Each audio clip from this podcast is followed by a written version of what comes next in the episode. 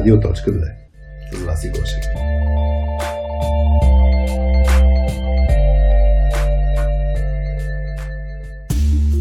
Преди да пуснем епизода, искам да споделя нещо важно. Точка 2 заедно с Ford стартираме IT Teams Challenge, едно предизвикателство, което ще е серия от еднодневни събития, в които IT хората в България ще могат да научат най-важното за изграждането на силен IT екип. Разбира се, ще го направим в точка 2 стил, което означава, че ще играем играта Празния стол, ще разглеждаме истински казуси от ежедневието на IT хората в това как работят заедно и съвсем скоро ще има анонс как вие може да се запишете. Следете каналите ни в социалната мрежа, дали ще е в Facebook страницата на точка 2 или LinkedIn страницата на точка 2 или в Facebook групата ни Soft Skills за IT хора. А сега към епизода. Привет на всички! Вие сте с Радио.2 без мама Васи Гошева и с мен Хари и днес с Марто Царев, Марто от Цилке. А, здрасти, Марто. Здрасти, Хари. Благодаря за поканата. Благодаря ти, че се включваш. Днес а, мисля, че съм избрал най-неподходящия ден за записване по няколко линии. Вчера а, европейски финал и Копа Америка финал, така че до късно може някой да е стоял. Ти не знам, аз със сигурност стоях до късно, пък аз се върнах от отпуск, ти се върна миналата седмица от отпуск, така че... Да. А, да кажем, че сме вчерашни, преди да почнем записа, да, да се извиним някакси предварително, ако нещо сме малко по-бавни.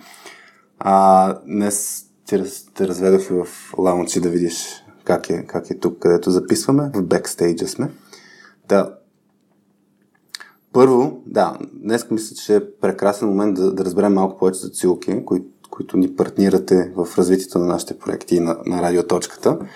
И мисля, че можем да, да си говорим за много неща, като примери от, от това, което ти като един от хората, които сте задвижили Цилки България, а, и, и ще говорим за култура. Нали, днес как, как, ще видим как дефинираме епизода. Значи обикновено първо говорим, после го наименоваме. Или, нали, както Пети обича да казва, първо сготвяме манчета, после я кръщаваме.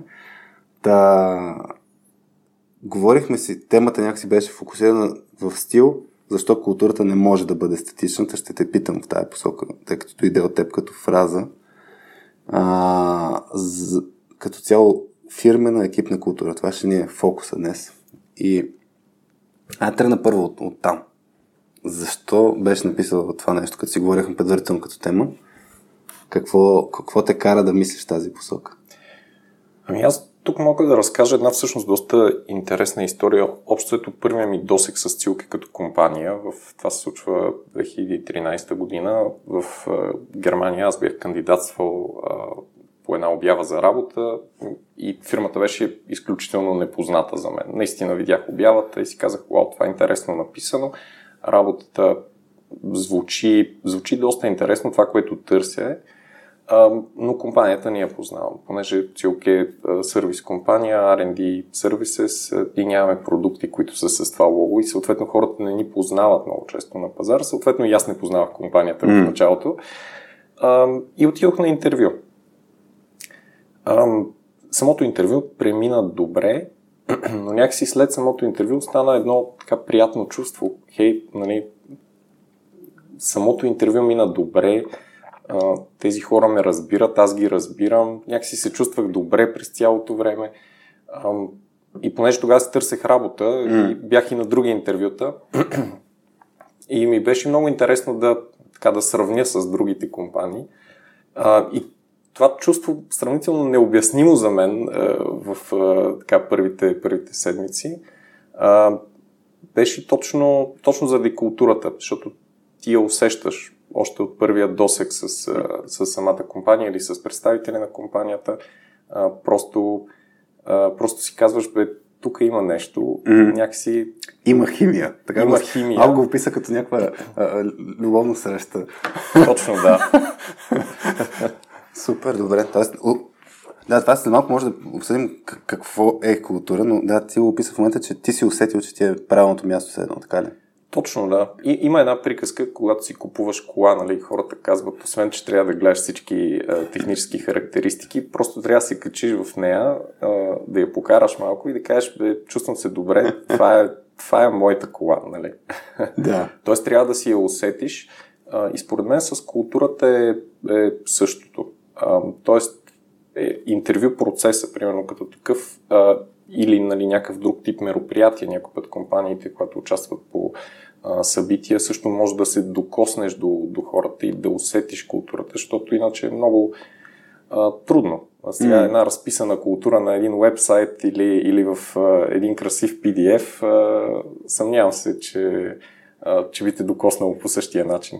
Да, това, това сигурно ще го обсъдим. В смисъл, тъй като много често Айде ще тръгнем наистина за, за малко си поговорим за какво е култура, но достатъчно често а, се, се приравнява културата към точно тези написани 4-5 ценности на вебсайта или на някаква брошурка или на стената в офиса и така нататък. А, и имахме, първо да благодаря, директно ще, поименно ще благодаря на всички, които от Soft Skills за IT хора, Facebook групата ни а, задаваха въпроси. Имаме, мисля, че 10 въпроса от няколко човека. А, един между другото е Боян Шейтанов, който днес има рожден ден, така че честито рожден ден на Боян Шейтанов. А, ясно, е, че като излезе записа няма да има рожден ден, но а, поне се включим. Та, тръгвам от Веско Колев, който беше казал, че за него ще е интересно да дефинираме какво е култура, защо говорим за култура въобще, какви са нейните функции, какви са следствията от нея. Та, като си говорим за култура, аз поне а, аз ще кажа моето разбиране. Ще да гледам дефиниция а, какво хората разбират под фирма, на екипна култура и така нататък. Но моето, моето усещане е това, че с, това е съвкупността първо от самите хора, които са в екип или организация, в комбинация с всички писани и неписани ценности, принципи и правила. Грубо казвам, това за мен е тази комбинация от неща, ценностната система на, на... Аз го разгледам като един жив организъм, и, и всъщност за това за мен и това, което ти беше казал, нали, че културата не може да е статична, е супер естествено, защото е свързано с хора. А, и, и за мен точно това с на, на вебсайта, какво е написано, това е какво това е за мен даже много често а, желанието на хората да им бъде тази култура, обаче дали е такава, не, не е ясно. За теб каква, какво е култура? Да се синхронизираме просто като дефиниция, за да може тук нататък нали, да си говорим по, на общ език, да кажем? Ами, аз също погледнах няколко дефиниции. Може би това, което най-много така резонира с, с моето разбиране е общото множеството а, или набора от държания на хората, на една група хора. Mm-hmm. Даже не казвам организация, защото може да имаш организация, която има много подкултури. Да. Ще стигнем и до, и до тази тема след, след малко. Но общо ето как се държи една група хора, mm-hmm. като, като, на, като набора, поведение. като поведение, да. Mm-hmm. А, което много често е резултат всъщност от а, ценностите, които а, всеки един индивид има, т.е. със сигурност има някакви, някакви споделени ценности в, а, в тази група хора, а, практиките, целите и изобщо начина на мислене също. Всъщност, да, ти това, което аз прямо го казах като едно рамката, която трябва да следва, и това, което акцентира всъщност е какво всъщност се следва, какво се прави, нали, какво е поведението. И всъщност това е много, много ключово. А, даже аз с а, предварително, като ти бях предложил едно заглавие альтернативно, което беше нещо стил как да направим културата жива. И Петя ме подхвана, даже вика цитираме, ако искаш. Петя ме подхвана, вика, тя културата винаги е жива. В смисъл точно свързано с това, което ти кажеш. Нали? те поведенията ги има. А, нали, та дали, дали е равно на това, което хората си казали, че ще правят. Нали, нали, примерно, както при вас в Силки, нали, знам, че си давате обратна връзка по, под пъти на път, грубо казано. Абсолютно, да. И, и въпросът е, това, това си казвате, че го правите, ама правите ли го? Ако не го правите, значи не ви е такава културата. Ако го правите, независимо дали е написано или не е написано, значи това ви е част от културата. И всъщност точно това е много ключов, ключовия момент – а, и той затова е малко не, не, сложна е темата от една страна, защото а, много трудно може да а, извлечеш от една група от хора каква има културата. Само нали, ти трябва много време да живееш там. Това, което ти казвам, нали, преди седмици си усетил в Цилки в Германия каква е културата, най-вероятно просто на базата на поведението на хората. Абсолютно, да. А, тя културата ти, ти много хубаво го описа. Културата съществува, независимо дали е разписана или не е разписана. Т.е. когато събереш една група хора в една, в една стая, има, някакъв, нали, има някакви интеракции между тях, някакво поведение. А, независимо дали е съзнателно или несъзнателно изградена, тя съществува. Можем да отворим и въпроса как, как се изгражда култура. Ако нали, правиш фирма, Mm. Едва ли първото нещо, което, което ти хрумва е дай да седем да разпишем културата и след това да наемем хора. Много често се случва по начина ти имаш някаква идея, искаш да постигнеш нещо, mm. търсиш а, самишленици а, и обикновено самишленици, които търсиш или може би вече ги имаш, а, те имат а, някакви споделени ценности с теб, а, гледате в една посока, а, нали, like-minded сте, да. да разсъждавате по, по подобен начин. А, и това нещо расте до един момент, в който а, не назрява, може би, нуждата да, да, да го разпишеш това нещо и да, и да кажеш, окей, сега ако трябва да го комуникирам на някой писмено, не че е добра идея, нали, писмено да пращам ти културата по имейл, а, но ако трябва да го направиш просто за да имаш някакъв гайдлайн или, или нещо, което е което може да изпратиш на някой или просто да прочетеш, ако, ако, ако забравиш mm-hmm. нали, или ако имаш нуждата да го, да го направиш, ам, тогава сядаш и, и рефлектираш над, над тази тема и, и мислиш, окей, кое точно е сърцето на тази култура, кое точно правим по-различно от другите или кое е важно за нас. Mm. Това, това, Значи аз тук да ще тръгна, ще ще го послана това, което ти кажеш, за кое е важно за нас е изключително всъщност важен момент в, в, това с, в цялата тема с културата. Значи, за мен тази ценностна система, която е свързана с, с културата на една, на една група, на един екип е помага за средата. От една страна помага и за, примерно, неща, за, за, точно за всяко едно действие, което означава всяко едно решение, което се взима. Поне, поне така си представям аз. Ние, а, това, което ти каза, за, за като се основава една, една фирма, мен ще ми е интересно да разкажеш малко за началото на, на Цилки България, за да може да, там как се е случило. Аз спомням с, с Петя, като основахме точката, да, предварително ние вече бяхме работили дълги години заедно и, и бяхме в това, както ти каза, нали, бяхме си самишленици към идеята, идеята се зароди. А, и, и същевременно как да кажа, не, не сме го наричали култура, но си говорихме точно на какви неща държим. Тоест, какво е важно за нас. Държахме да, а, примерно, обучението, което ще правим да са интересни, не е скучно. В смисъл, наистина, да, хората да преживяват нещата, да практикуват нещата, да, да им е забавно. И това е част от нашата култура и до ден днешен. И между другото, тук дори на ниво думички, а, а, нали, тези, които ще се разпратят по някакъв начин или ще си припомняне, те също се видоизменят от самото начало думичката игра ни е била свързана с, с културата, въпреки че не винаги сме, а, а, някой път сме акцентирали на думичката интересно, примерно. Дори е, смяната на, а, т.е. акцента на, на различните думи, кое е важно за нас, това влияе наистина на ниво решение. И примерно, като създаваме ново обучение, да кажем, а, в даден момент, като погледнем и си кажем, харесва ли ни, примерно може да си кажем харесва ни, да.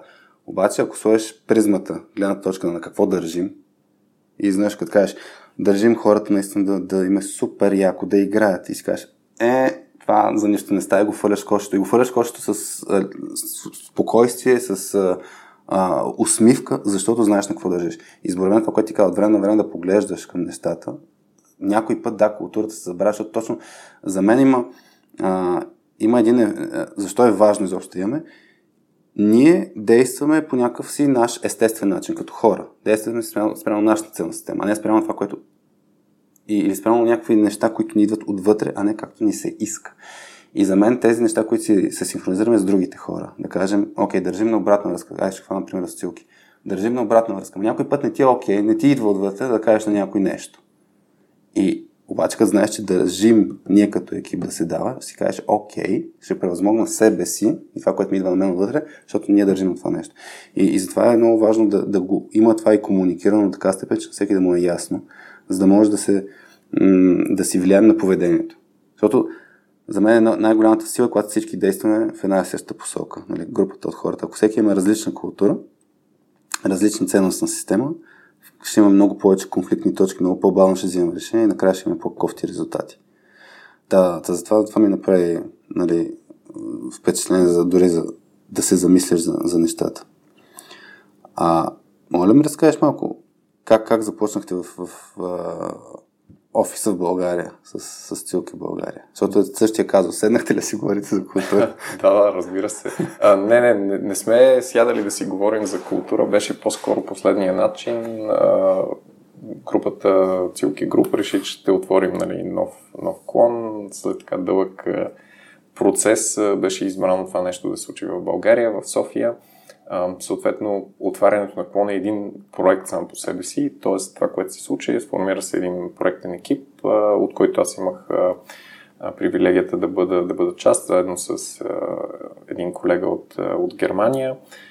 И двамата реално бяхме пратени тук да задвижим нещата, като имахме страшно много задачи, освен нали, избирането на офис. Може би едно от най-важните неща беше също да изберем кой да управлява тази фирма. Mm-hmm. А, и така всъщност след много интервюта се стигна до това, че а, а, Диана Еленкова, тя започна mm-hmm. в фирмата и общо ето тримата в, в началото а, задвижихме нещата а, и започнахме да наемаме хора и да вършим всичката тая много работа, която, която беше написана, но не, не, не сме сядали толкова много да си говорим за култура, а, идеята на това да, да бъде пратен някой от другаде а, на това място да пренесе културата, ние го наричахме Culture Ambassador mm-hmm. тогава, а, и трябваше някакси да стане много, много естествено.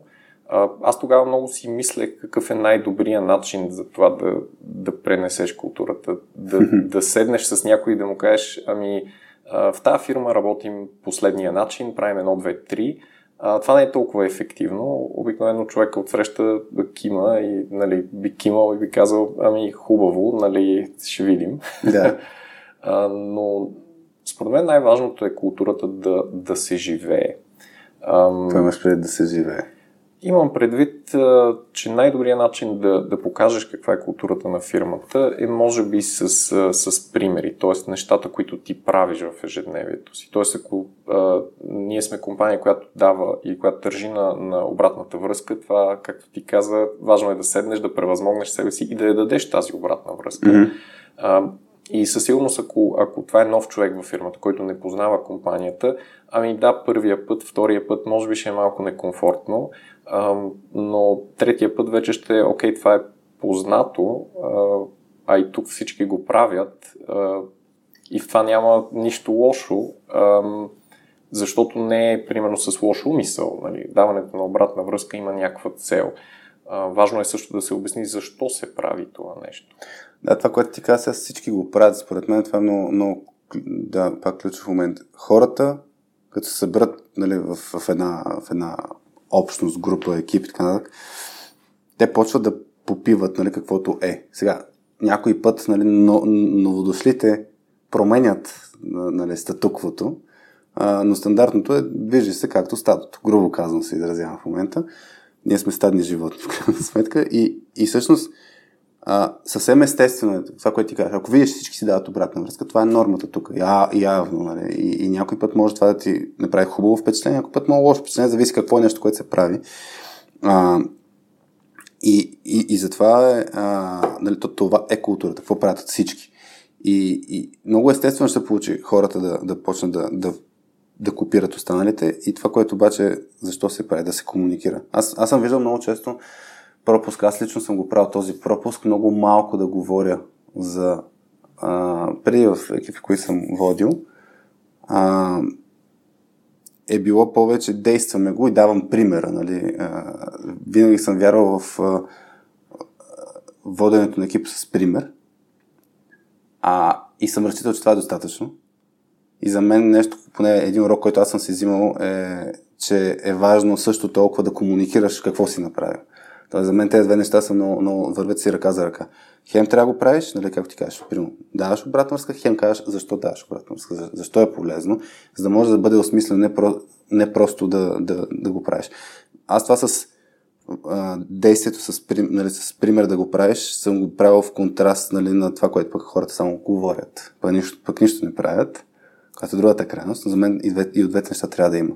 Трябва да имаш да, ние си говорихме и в предварителния mm. разговор, че а, аз лично съм много алергичен към това нещо. а, тоест, думи и действия да се, да се разминават. Съответно, а, веднага ми прави впечатление, светва ми лампичката, когато, mm. когато, а, когато нещо е така, защото според мен действията са в крайна сметка по-важни а, по смисъла на ако една а, култура е разписана в някакъв, yeah. в някакъв PDF файл, а, но не се живее по този начин. Mm-hmm. Принципно е се тая, какво си написал, нали така.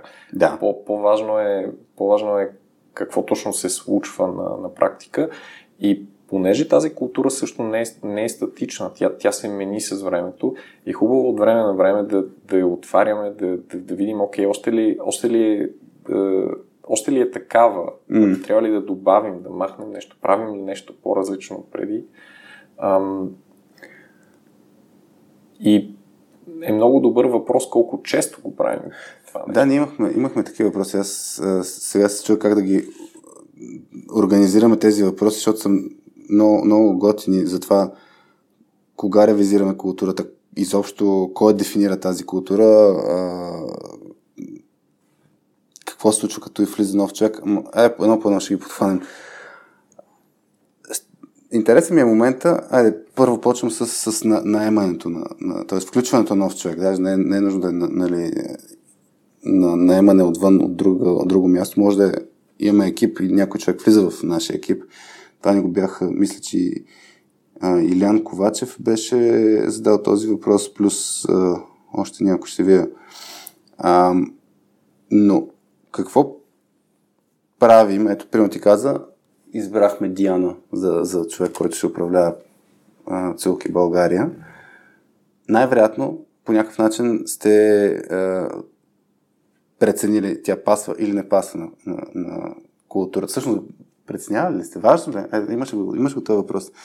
Ако имаш, ето мисля, че от, от Людмил Никодимо беше, ако имаш а, а, или не от Краси Бел беше. Бихте ли наели супер опитен кадърен кандидат, ако не се вписа в културата? Така, ако искаш го хванем малко е това. Да. Колко е важно при наемането на човек култур, culture fit, защото ти каза, но теб ти как се чувствал за Цилки в Германия? Не е ясно те как се чувствали спрямо теб. а, това, е, това е чудесен въпрос. Всъщност, доста често, доста често съм го чувал този въпрос от различни хора. Мога да кажа как го правим при нас в, в Цилки. Интервю процесът е доста дълъг а, и най- така, първата му стъпка а, всъщност се нарича Culture Fit. Mm-hmm. А, и на тази стъпка просто си говорим с човека за това той как работи, как иска да работи, какво иска да постигне, а, коя е средата, която му пасва, коя е средата, която го а, го мъчи е много откровен а, такъв разговор, където изобщо не достигаме до техническата част. А, хм. И то е много м- level, т.е. взаимно е този интервю. А го пробваме. Да го пробваме, добре. Представям си в момента съм на, на, на интервю. Предполагам, че Ми да, да видим аз дали... Защото аз съм много, много за, за самата концепция, че а, не всеки човек е си пасва на дадено място. Така че е много важен момент. Това, че го правите като първа стъпка е интересно, защото е наистина много важен момент, според мен, да се прецени харесвате ли, не се харесвате на ниво, на ниво култура, защото това от моят опит на хора, що напускат обикновено точно, защото не си пасват като среда. А, това е 50% грубо казано нали, на ниво статистика, това, което аз съм видял. 50% от ситуациите, защото нещо някъде там сме се разминали на ниво ценностна система, култура, какво за мен е важно, какво за вас е важно като, да, като компания. Но, но то е много, как да кажа, взаимно е това нещо. Човека от среща самия кандидат, той също има възможността да, да се докосне до, до културата да. и дори имали сме случаи, където в тази стъпка на интервюто някой осъзнава, че ние не сме правилната компания за него. Да, това, и това е което супер е чудесно, Да. което е чудесно, защото а, и двете страни спестяват а, време от цялото нещо Мгм. и, излизат от а, тази среща с Хей, научихме нещо ново а, днес. Ам, И аз как ще докосна, примерно, е, само с разговор, как ще докосна за, за това дали а, това е правилното място. Защото имаше някакъв, някакви компании, не мога сетя в коя книга съм го чел, където а, ти дават възможността, примерно, поработиш една седмица в компанията, а, като част от интервю процеса. Тоест, за да, за да видиш дали а, това е място за, за теб. Знам и за примерите във Facebook, където, примерно, вече като си наед, т.е. минал си някакъв процес, а, първия мисля, че месец може да поработиш с няколко различни екипа, за да видиш кой екип е подходящ за, за теб. Така че има нали, такъв тип процес. Има ми интересно как ще докосна аз като а, човек, който кандидатства, каква ви е културата. Защото, както ти каза, само на думи е едно. Ами, той в самата, самата среща, която е Culture Fit среща, е един час, нали, за един час не, може, не е също като да работиш цяла седмица Да. в компанията, това е, това е ясно. Това, което правим е брутално откровени сме за това как, как работим. Сега друг е въпросът човека от среща колко ще ни повярва, нали? Да. А, има го момента, в който някой може да каже, без всяка компания ще ти каже, че е най-готината на, на света и а, нали, прави всичко както трябва или а, както се очаква. Mm-hmm. Тоест опитваме се да, да сме максимално прозрачни за това какво е възможно и какво не е възможно при нас. А, Мгм. И кон- конкретно се сещам за един пример, където а, един кандидат а, накрая на, на тази стъпка каза, да, аз май а, не искам да работя в сервис компания а, Мгм. поради причини и той даже успя да ги, да ги назове. Просто някакси в, в, самата, в края на самата среща му стана ясно, абе, не е точно това, което аз търся и което Мгм. нали, вие ми предлагате и това няма нищо лошо. Нали?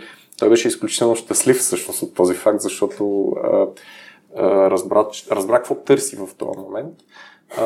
И съответно ние така опитваме се да, да обясним как изглежда и ежедневието при нас, на, на какво държим. Примерно като сервис компания при нас има известна доза динамика. Това, това не е нещо, което се харесва на всеки. Аз се кефя на динамика. Аз даже, ако няма динамика, сигурно ще се демотивирам. Добре, как ще ме тестваш пък мен? Питам те, значи точно, идеята, не, не всички хора правят culture, не, не всички компании правят culture fit интервю, а, или го правят по някакъв, правят го в контекста на всички останали. По време, нали, в контекста на техническо интервю, в контекста на първо интервю и така нататък.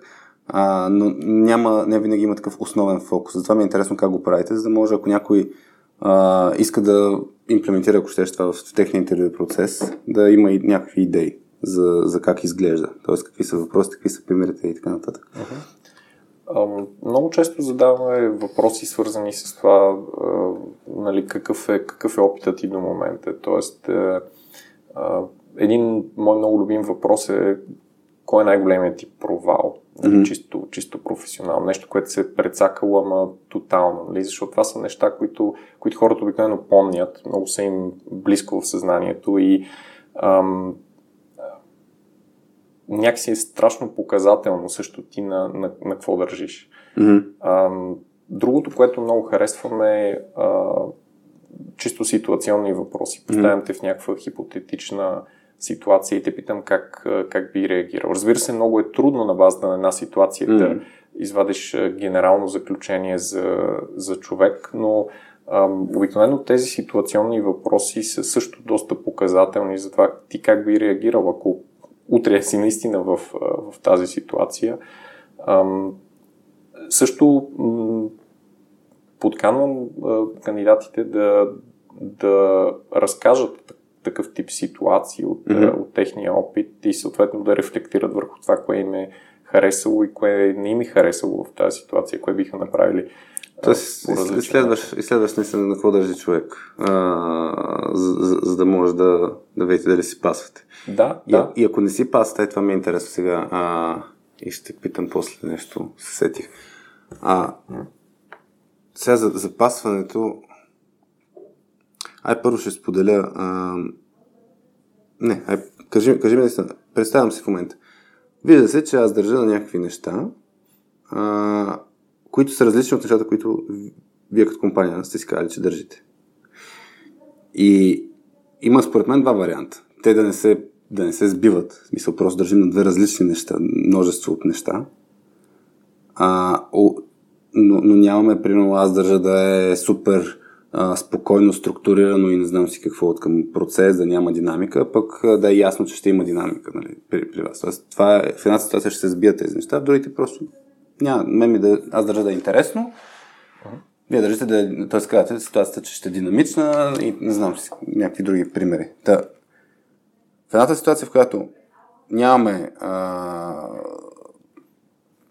нещо, което се бие с другото, какво се случва? Преминавате по-нататък като, като интервю?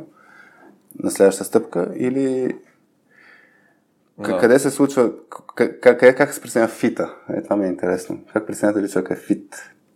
А това е много така тру, труден момент. Да.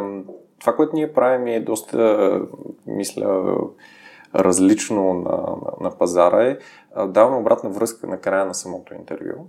Това го правим, между другото, във всички стъпки на интервю процеса. Тоест, този е culture fit, който е, който е един час. Mm-hmm. На, края на, на края на тази среща а, интервюиращите излизат от, от срещата или от стаята. А, правихме преди а, и просто обсъждат за това какво са, какво са наблюдавали mm-hmm. а, и, и преценят. Добре. Ам, и после дават обратна връзка. И после дават обратна връзка на кандидата, което, честно казано, кандидатите страшно много се цени, защото нали, не чакат някакви, някакви имейли, които може и да не дойдат никога. Mm-hmm. А, и много често, когато, когато не се срещаме на база 1, 2, 3, нали, различни причини, а, информацията е налична на момента в, в, в самата среща на практика. Тоест, Тоест излизат от срещата, после се връщате и продължавате срещата. После се връщаме и, да, и даваме обратна връзка. Разбира се, питаме, нали, защото има, има и хора, които не желаят да получат ага. обратна връзка. Много са малко, повечето хора, дори когато не се ам, така не, не се срещнем на ниво ценности, на ниво поведение, са изключително благодарни, защото тази информация, тази обратна връзка им помага а, те да разберат как изглеждат в очите на интервюиращите. Защото, пак казвам, ти за този един час не можеш да покажеш всичко от себе си. Тоест, а, нали, някакъв, а, някаква част от себе си показваш и в идеалния случай най- най- най-добрата част от себе си, не винаги може да си много притеснен и да не успееш да покажеш а, себе си. А на момента ли взимате решението? На момента Или... взимаме решението. Тоест да. хората, които интервюят, взимат решението и казват продължаваш ли не продължаваш напред. Точно така, да. Интересно. А, какви хора участват в интервюто? Смисъл, интересно от менеджмент гледна точка, защото ако си представя някаква компания, която е много повече, не сме, колко човек сте в момента всъщност? В България сме 43-ма. Така и си пред... Окей, представям си няколко стотин човек компания. Обикновено този процес е минава интервю процес, нали, има наблюденията, човека, който е бил на интервю, не получава обратна връзка, после се събират, обсъждат, представя се това на някой, който да одобри или да, да вземе решението, но не са хората, които а, на, на, по време на интервюто взимат решението. Ми е интересно кои хора участват в интервю процес. Участват самите хора от екипа, самите инженери много често. Разбира се, тази нулева стъпка или тази culture fit стъпка е много ключова. Тоест, mm-hmm. обикновено влизат хора, които вече познават компанията. Нали, са, може хора, които са работили известно време mm-hmm. вече в компанията. А, и винаги, винаги, когато, е, понеже това е често дискутирана тема и колеги са ме питали, добре, как, как да преценя, нали, как преценяш, то е, не може да бъде обективно, нали, има го субективния момент.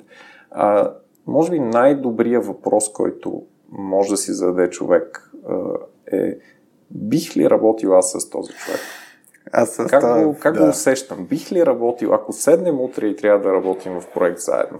А ще се разберем ли? Ще, това, ще свършим ли това? Това е супер, супер як, защото съм имал ситуации, където нали, различен процес съм участвал в интервю, от гледна точка на интервюта и а, хора, които не са участвали толкова много интервюта, обикновено не са чак толкова крайни да или не. В смисъл, точно това, е, това малко ме притесни тук, ама нищо мога да дадем шанс на човек. И аз казвам, добре, а, окей, ако утре работи в твоя екип и той, а не, не, викам тогава за това, се едно кажеш, да, ама в друг проект, викам това не е окей.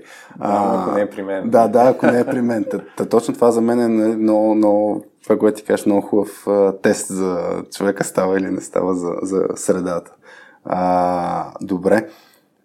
Това, това, това ми стана интересно с, с взимането на решение, защото да, а, има, има го момента на а, даване на отговорност към хората, да, да, да, да, да вземат това решение, което е за мен е рядкост.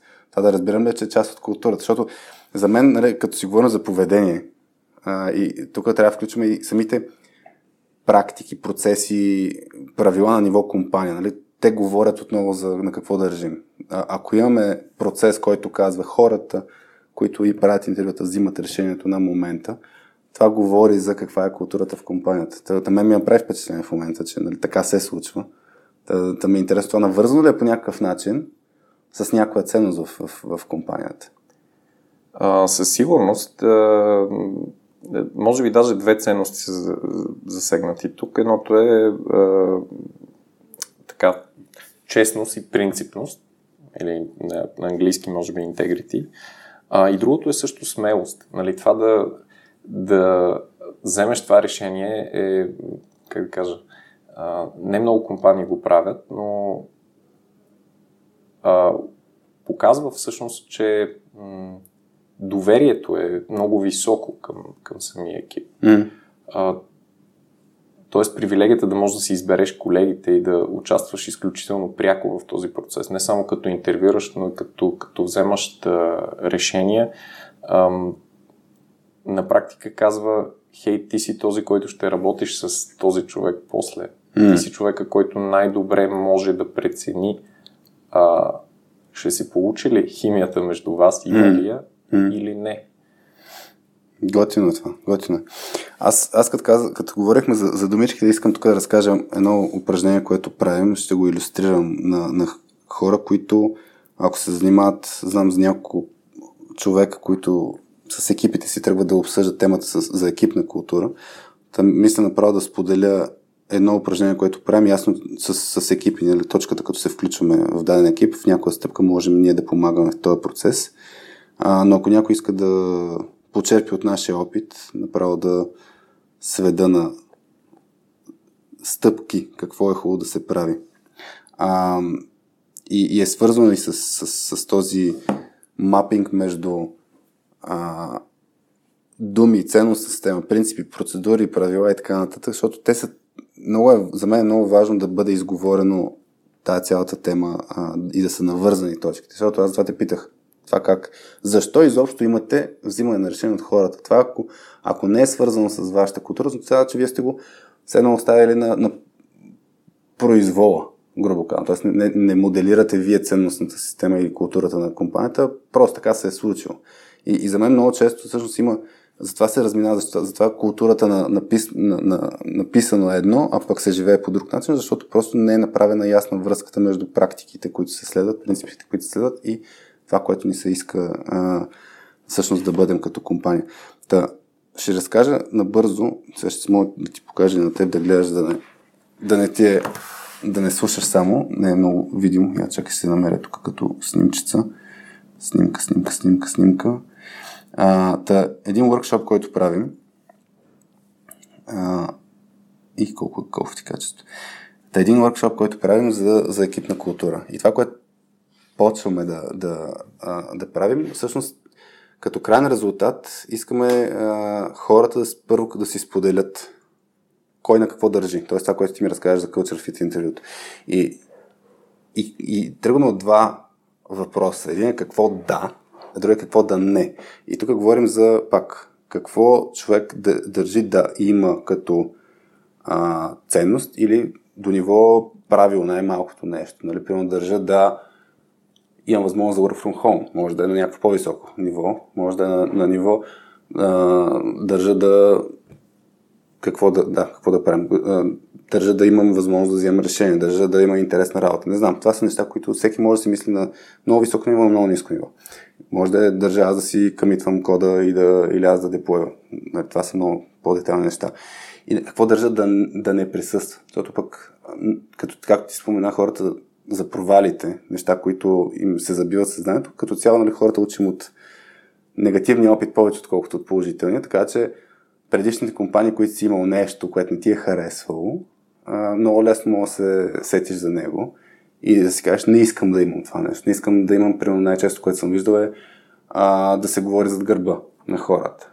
И, и тръгваме всъщност първоначално всеки да си записва не ни стиките, ако го правим на живо или нали, онлайн има други варианти, но човек да се записва точно какво да държи, на какво държи, какво не. И после да си ги сподели. Тоест за мен това е първата стъпка, в която, а, което се случва нали, на Culture Fit интервю, да можеш да разбереш различната гледна точка на хората, да видиш къде се покривате къде се разминавате. А ще хвана после темата, нали, като се разминаваме, какво, какво трябва да правим, дали е лошо, дали не е лошо, дали, дали да наемаме хора, които не са фит. А, но след като си споделяме, и тук целта е да разберем, т.е. не е целта да, да ти кажем, Март, ти това, че държиш на да ти е супер динамична работа, ми тук няма да го получиш. Не, идеята е аз да разбера ти от твоята гледна точка, твоята камбанария. А, та идеята е после да, ако си представим нали, този екип, който до сега не си е говорил за екип на култура, да се групират нещата. И защото те като почнат да се групират чисто по някаква логически свързани неща, почват да се обособят неща, на които повече хора държат. А, и, и следващата стъпка а, е да ги по някакъв начин да наименуваме тези групи. Примерно, това, което ти разказвах за а, да мога си къмитвам, да имам work from home или не знам си какво. Хората много често могат да наименуват като групичка, да кажем, свобода. Нали, свобода на действие или отговорност. Те всеки човек си го, си го избира. То така всъщност някой път се извличат и ценностите на, като, като думички. И е, тук вече е ключен момент, който е ам, да се маркират моментите, с които някой не е съгласен с чуждите ценности. Тоест, примерно ти кажеш, аз държа на един си нещо, аз кажа, аз пък това не искам да го има.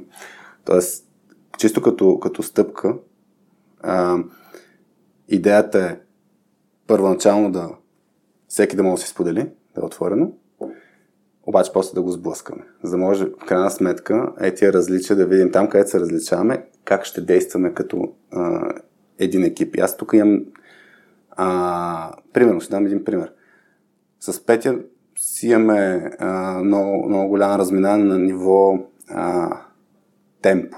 Мисля, аз съм от тия, които като е готова работа, искам веднага да, да я доставя и да изчезне. Тя по- по-скоро в в това да, да го дообмислим малко и да, го, и да е по-качествено, ще го кажа. Аз също държа на качество, но някакси не държа да стане толкова бавно. Може би не, не, не е качествено или некачествено, но точно бързо или бавно. Някакси така се получава.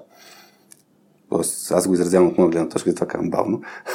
Не е, не е бавно. Но, но идеята е пак, не всички неща, на които държим, са разминаване в културата или в ценностите. Има някакви нюанси. И въпросът е, че като почнем да обсъждаме там, където се разминаваме, там вече трябва да вземем решение, така че а, там вече се, се, се взима решение. Е, така ще действаме като екип.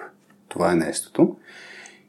И следващата стъпка, след като сме си ги обсъдили тези неща, за мен е най- най-ключовия момент вече в, по отношение на културата, едното е да правим реалити чек. Значи, това, което ти отде беше споменал, мисля, че по някое време, но, но идеята е, това, което сме си написали, и това всъщност сме го виждали с много екипи.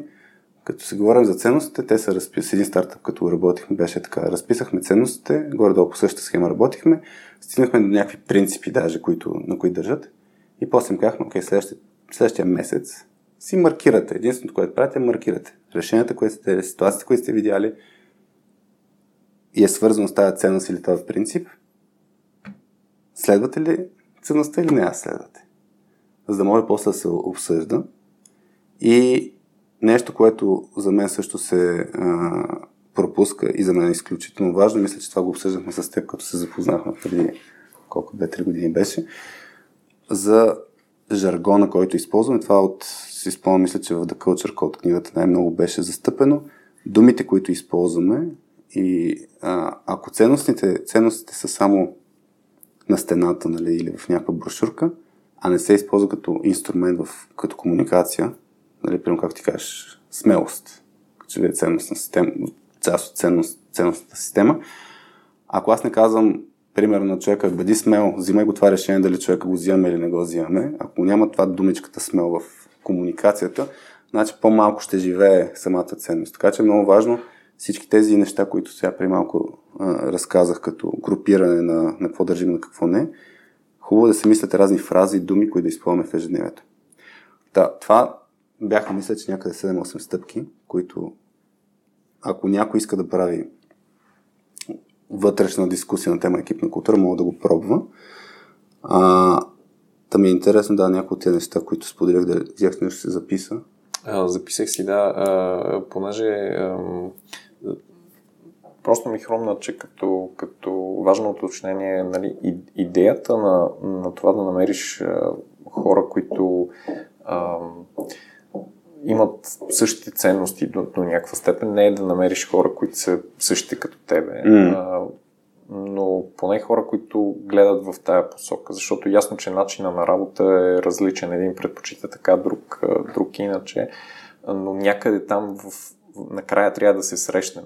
Mm-hmm. Аз съм също фен на това да има свобода на действието, т.е. в момента в който ти имаш един пакет работа, една задача, това не означава, че някой трябва да, да, да гледа всеки ден ти докъде си, готов mm-hmm. ли си, нали, този целият микроменеджмент изобщо не, не помага, мисля, на никой. Ам, но някъде там накрая трябва да се, да се срещнем, за да може като екип да кажем, хей, това нещо е готово или тази, тази работа е свършена. И не просто да е свършена, ами екипа да е удовлетворен от от свършената работа и от начина по който сме достигнали до този финал. Добре, и сега тук е много интересно.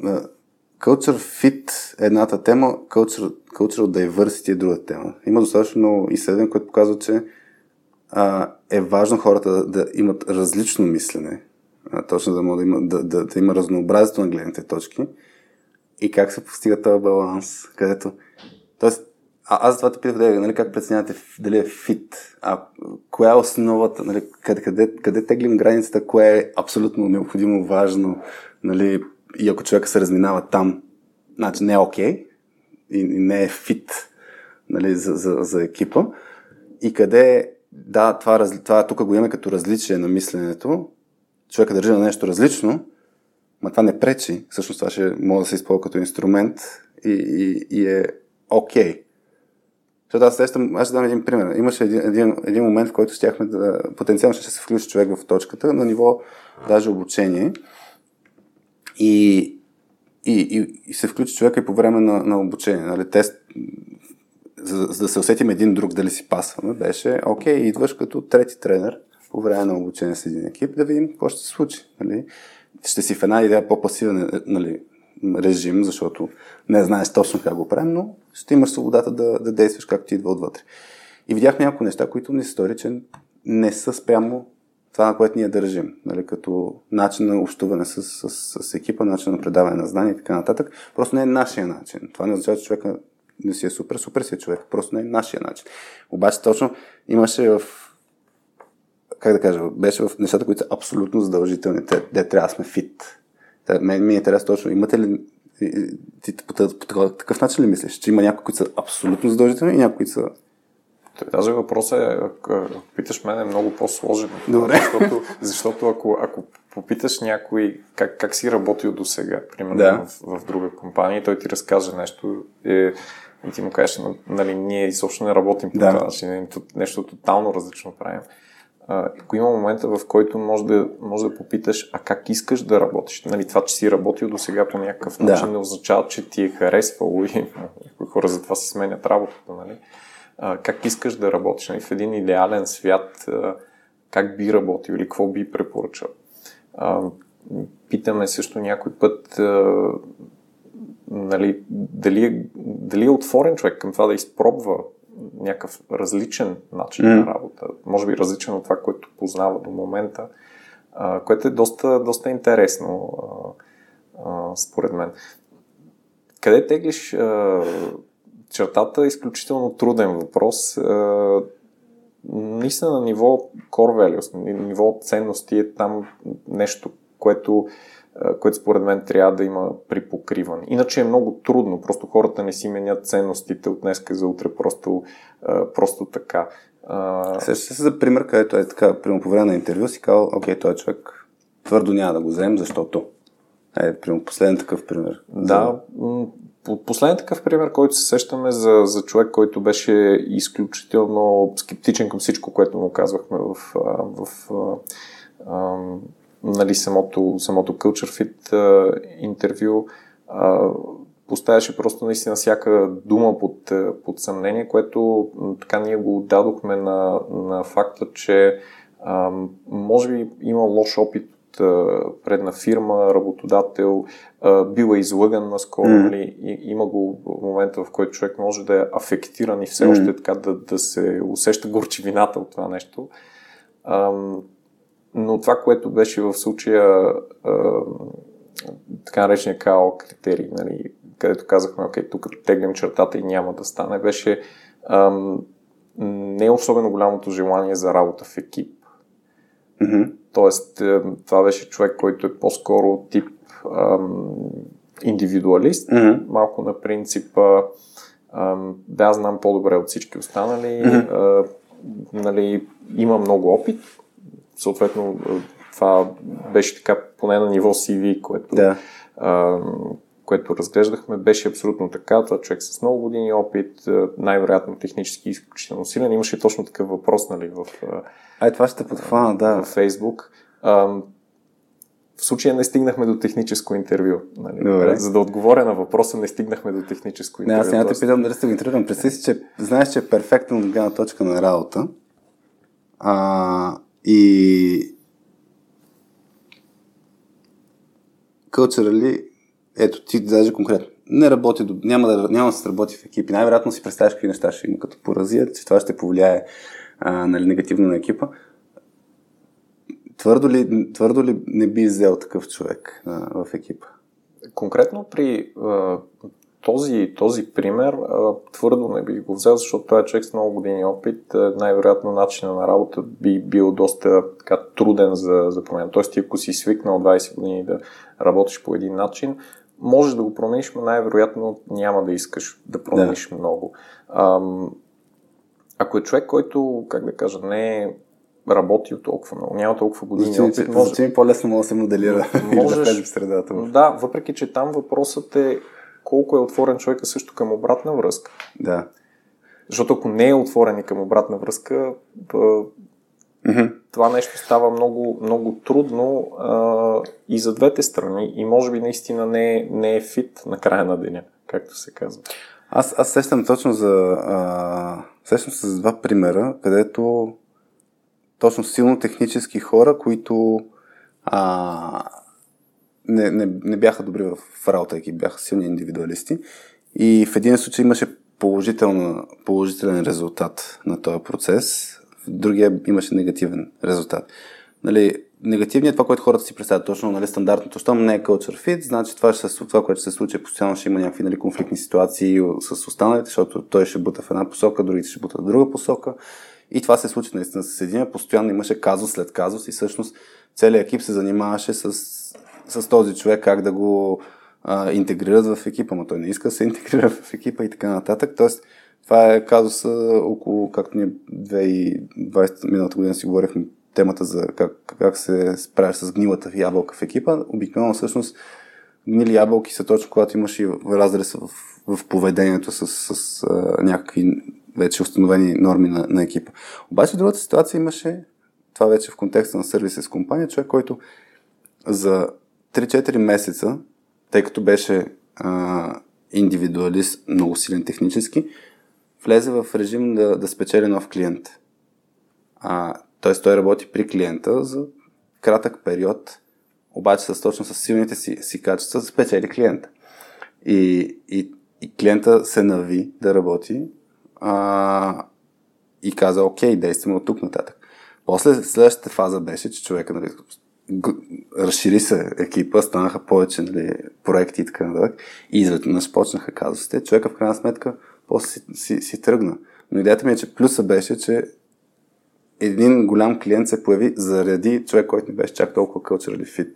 Да, това ми е много интересно, нали, как, къде, кое е било лошото и според мен, ако нали, отидем в едната крайност, където търсиш само culture fit хората, стандартно това, което ще се случи, е, ще чакаш много по-дълго време, което не казвам, че е лошо.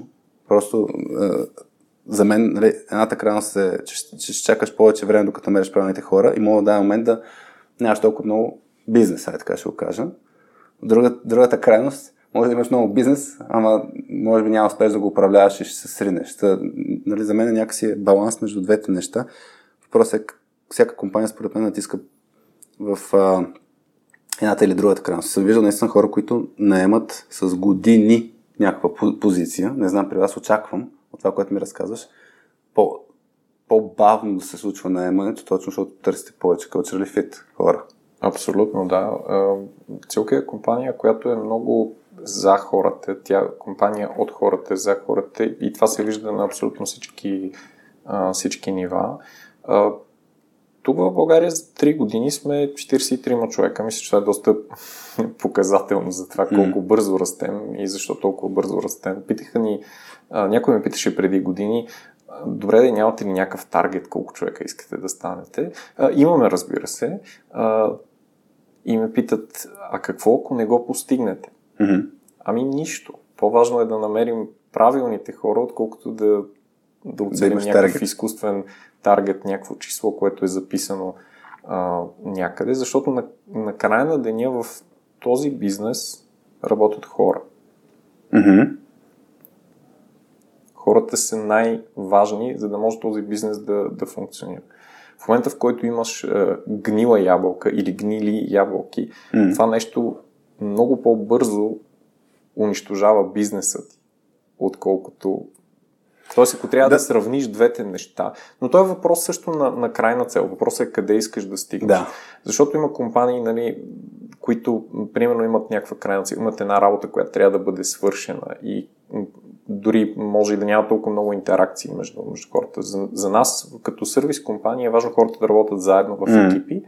А, тези екипи се прегрупират често, mm. а, което е, между другото, много интересно. С колеги сме си говорили а, често на тази тема, защото а, ако, ако ти влезнеш в един проект и работиш една година с един проектен екип, yeah. нали, опознаваш хората в този екип по-добре, може би, отколкото yeah. останалите във фирмата. Това е напълно а, нормално.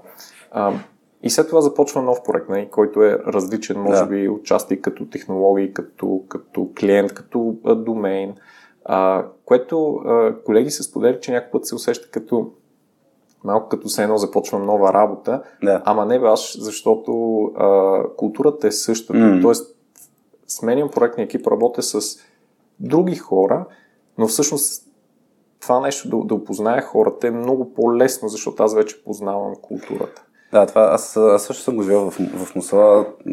Смея твърдя, че точно пак имаше много хубаво цяване на хората и се събирахме, е така, като смениш проекта, нямаш чак такова голямо разминаване в, в а, как, как действат хората, защото точно това е установено вече на ниво компания, не на ниво а, екип.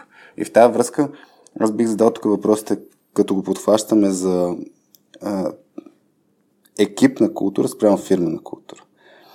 А, преди, преди да започнем записа, ти беше казал, че има, използва думата риск да се появи подкултура, а, когато, примерно, нарасне нали, броя на хората. Мисля, че при вас се е случва съвсем естествено, като а, колкото повече сега, окей, а, 40 няколко човека, нали, вече, крайна сметка, познавате се, нали, все още хората, но не е чак толкова близко, колкото тук сте били трима в началото.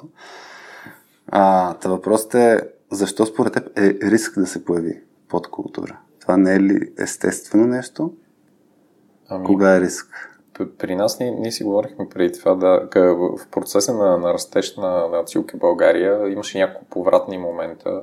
А, единия беше, може би, когато вече бяхме а, толкова голяма група хора, че не можехме да отидем всички заедно на обяд. А, как да кажа, преди това ходехме всички заедно на обяд и съответно доста добре се познавахме, също извън работа, кой с какво се занимава, какви хобити има, какво се случва изобщо в личния му живот. И в един момент вече това не беше възможно, т.е. трябваше да си ходи на, на групи, това е нали, още от, от преди пандемията, но другият такъв интересен повратен момент беше, когато вече фирмата не се събираше на един етаж и трябваше да, mm. а, да сме на два етажа. И така, говорили сме за това, като започнем да работим на два етажа, нали, това е нещо, което със сигурност ще ни повлияе по някакъв начин. Mm-hmm. Тази култура, тя не е, не е статична, нали, това е за което си говорим днес, т.е. това разделение чисто физически да. ще има някакъв, някакво въздействие върху, върху тази култура и какво ще бъде то. Положително, отрицателно, комбинация от двете. А, нали, много се опитвахме да го предскажем предварително. Mm-hmm. И така имаше едно притеснение бе, да, не, да, не стане, да не стане така, че, не знам, тия две групи хора, които работят на един и другия етаж, а, да почнат да, да дрифтват едни от други, нали? yeah. да, да почнат да работят по някакъв леко по-различен начин. За щастие това, това не се случи. В тази връзка аз обещах да ти разкажа всъщност една, една друга история, а, която работих в, в Цилки, Германия, много свързано с, с, с това нещо. Mm-hmm. Офиса ни в, в Франкфурт беше някъде два етажа и половина. Mm-hmm. А, и понеже работим по проекти, много често е така, че нали, познаваш хората, с които работиш по-добре от, от другите. Но а, така етажите бяха разделени по дисциплини. Mm-hmm. Тоест, примерно, Java на един етаж, .NET на другия етаж, си го представи. А, и може да си представиш, че тези хора не работят много често yeah. заедно. А, което водеше до, до това, че имаше, имаше едни групи хора, които не се познаваха, точно това, от което и... Фирма в фирмата. Фирма в фирмата. Да. Ам, когато се преместихме в, в нова сграда в Франкфурт, тогавашното CEO Фабрицио каза ам, искам да изпробвам нещо, а, искам да, да направим така, че кафе машините да са само на партера. Тоест той беше направил, той беше заявил да, да има една така като кафенце на нали, хората, където да се, да се събират mm-hmm. преди работа или на обяд и да просто да пият кафе, да могат да седнат и да, да си говорят. А, интересното беше, че най-новата сграда тя беше 6 етажа, като на всеки етаж имаше кухня, но нямаше mm-hmm. кафе машина и кафе машините бяха само на партера, а, което абсолютно елиминира този проблем, който съществуваше преди, а, преди това. Ам, Тоест вече нямаше, нямаше този вариант, бе, нали, аз не знам кои са тия хора и не, не ги познавам, което е много лесно решение. Между другото, в началото изобщо не се прие добре. Аз самия аз бях, как ще не нали, слизам. Представяш ли си? Представяш си? 6 етажа да пия безплатно кафе. за да пия едно кафе. Това е, е прекалено. А, но има и доста нали, положителни моменти в това нещо. От сорта на откъсваш се от работата, срещаш други хора, заговаряте някой. тоест тези интеракции, те може би намаляват ефективността на работата, нали, погледнато от гледна точка на един проект, но, mm-hmm. но увеличават многократно ефективността на работа от гледна точка на това, че ти познаваш тия хора, ти имаш някакъв бонд, имаш някакви допирни точки. Тоест, като, се, като, като ще има да, други проекти, като ще почнете да работите заедно, за мен това е да, такъв тип практики са много ключови. Аз с много хора, примерно, които а, преди не съм работил, сме играли в футбол заедно, защото примерно сме се събирали от, от фирмата да играем футбол и там нали, се тая от кой проект си, се тая дали си Java или от .NET или няма значение. И ми се е случило точно това. С някой съм играл 5 години матч, ма никога не сме работили заедно и после почваме да управляваме някакъв проект заедно и се сеща, че комуникацията ни е тотално различна, спрямо ако изобщо не сме се виждали. Така че тези практики са много ключови. Аз сещам и в май в Creativity книгата а, се споделяш точно Pixar като правят новия си, новата си сграда, че Стив Джобс специално мисли точно по, по линията за, за кафе частта, как, как да прави така, че хората да се а, грубо казвам, се сблъскват така случайно. Тоест, това, което ти разказваш е ефекта да е от гледна точка на, на опознаване. Там целта е била нали, по-скоро креативност, да може един като си сподели някакъв проблем, да каже, аз го има в, по подобен начин, нали, но, раз... но идея е точно да, да могат да се случват тези случайни а, срещи. От една точка на, на фирмена и екипна култура, нали, имаше такива въпроси. Веско Павлов беше писал точно има има ли разлика между екипна и фирмена култура, до каква степен трябва да се припокриват и двете. И Димитър Петков, който, който каза, че му е подобен, дали сме имали ситуация, в които екипната култура се различава сериозно от фирмената и на какво сте го отдавали. И аз тук си мисля, моето усещане, че е съвсем естествено екипна култура да е различно от фирмена култура а, по линията групата хора, нали, това дето казах, моето усещане за дефиниция, т.е. поведението е свързано с а, как действат хората и хората по принцип се държат по различен начин, зависи от това кои са. Т.е. както се случва нали, някои пъти ай ти си бил в отпуска, най-вероятно хората в твоите екипи са се държали по различен начин, когато теб те е нямало. Това не означава, ма може и да не е така, не знам. То зависи от, от наистина от средата. А, но, но идеята ми е, че за мен е естествено екипа да се държи по, по различен начин. Това означава, че по, по лош начин спрямо екипната култура може да е как да кажа а, както ти го казва Дей, нали, примерно, ако, ако трябва да стигнем от точка А до точка Б а, и да кажем, че ценностната система или културата ще ни определи кои са правилните начини за тази компания. Нали. Може да стигнеш от тук, от тук или от тук. По три варианта, грубо казвам. Така си го представям аз визуално. А, но все така от трите начина. И сега въпросът, като да има ниво екип, според мен, всеки екип може да си избере който си иска начин, да има свободата. Стига да е окей това спрямо фирмената култура, но не пречи да е различен начин, отколко друг екип. И сещам пример пак, си говорих, като ми се появи в съзнанието Creativity Inc. книгата. Пример, който съм го дал с а, правенето на е, кой филм беше? На The Incredibles, където в подкаста uh, Work for Life с Адам Грант се дава пример, където се сформира екип от хора, които се считат за а, как да кажа, мисфиц. На български не мога да си го преда точно, но свързано с това, че не си пасат в екипите, защото са от хората, които казват, не го правим като правилен начин, може по-добре. Нали, не са такива, които да щупват останалите, ама с такива, които не сякаш не си пасат с този екип. И един там от режисьорите на, на филмите събира всички тези хора в Pixar в един екип по, то, по този критерий, тези, които не са си паснали. И почват да работят. И там начинът по който действате е много по-различен. Мотивират се от това, че всички казват, че няма успеем да направим нещата.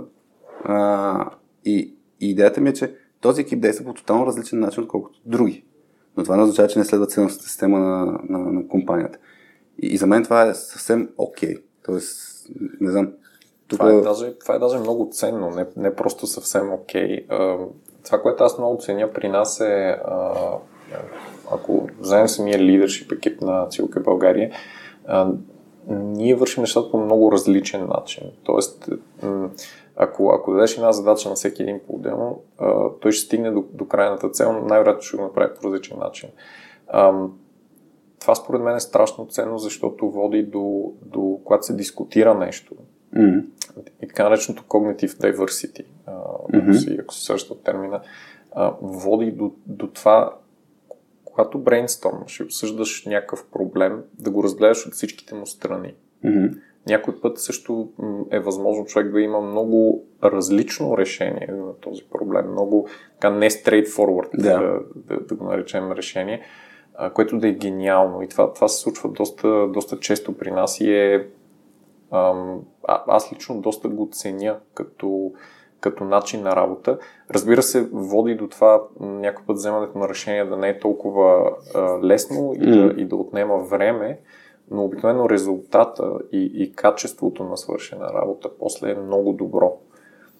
А имаш ли, има ли ситуация, където пък е това, което беше на, на Митко Петков, да а, много да се различава екипната култура от фирмената култура?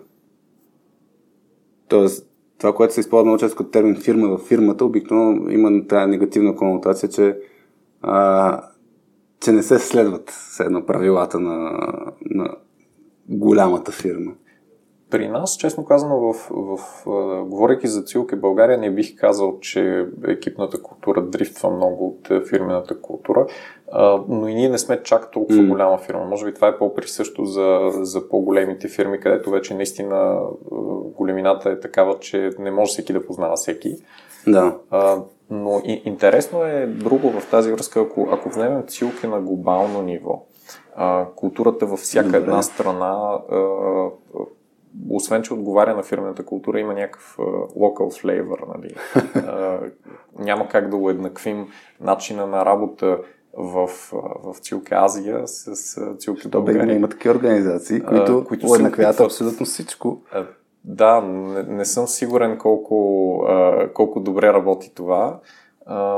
Точно м- ние си говорихме за свободата на действие да. и на, на начина на работа да стигнеш от, от А до Б и да, да. да не те ограничава някой нали, всеки ден а, тип хей, такъв е процеса да. и ти го правиш грешно, защото не може да налееш всичко в, в процеси.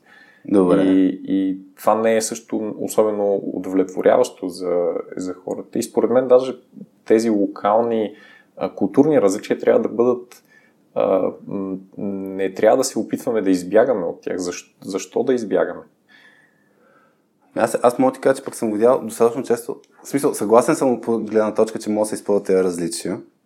Аз всъщност масово съм виждал точно тази ситуация, където, примерно, ако имаш една голяма организация международна и като отидеш на ниво а, локална организация, имаш точно този проблем, че трябва да се следват политиките на глобално ниво. А, и, и от една страна, не знам защо ми идва този пример, ама нали, вица, дето отидох във Франция, дето ми, много ми хвалят тая френска кухня, какво толкова ми хвалят? Макдоналдс като Макдоналдс. Но, но идеята е, че ако отида в Макдоналдс в, нали, коя да е държава, очаквам се едно резултата а, да е сходен. Т.е. ако си поръчам, да пак имат local flavor, който така, нали, има, има локално нещо, но идеята е, че ако има едно и също нещо, което да си поръчам в коя да е държава, би трябвало да получи един същи резултат. И това много компании го гонят като са на международно ниво. И, и това се постига обикновено точно с много по- а, структуриран а, процес. Имаше, имаше една а, статия, която се казваше The Culture Factor. С Диана наскоро си говорихме за това нещо, където разглежда компаниите през призмата на едното по спомен беше точно свободата. Чакай само си го отворя. Защото не че, не, че едното е хубаво или лошо, ами просто е по различен начин. Е, значи, който иска мога Google The Culture Factor има а, в Harvard Business Review една статия, доста яка. Та, там има две оси. Надясно е колко, са, колко си взаимодействат а, хората в компанията и колко са самостоятелни наляво, а нагоре, надолу ос, оста, нагоре е колко имат свободата, т.е. колко са гъвкави, надолу колко са стабилни. Идеята, това, което ти ми разказваше а, до момента е, като си гъвкав, нали, това да така кажеш, да имаш възможността в България да действаш по различен начин, колкото в Германия или в Азия и така нататък. А, значи компанията е нали, по-скоро дър, дър, на глобално ниво държи на гъвкавост. Обаче има организации, примерно, ще дам пример, IBM, където или някои други глобални организации, където държат много повече на на, на структура, на, на, на подреденост на процедурите и, и при тях сега организацията също съществува нали, няколко десетки, не знам също колко вече, сто и колко години. Малко над 100 години. Да, така че явно и там и това сработва. И не казвам, да, не мисля, че едното не сработва заради самия факт как се организират, просто по по-различен начин.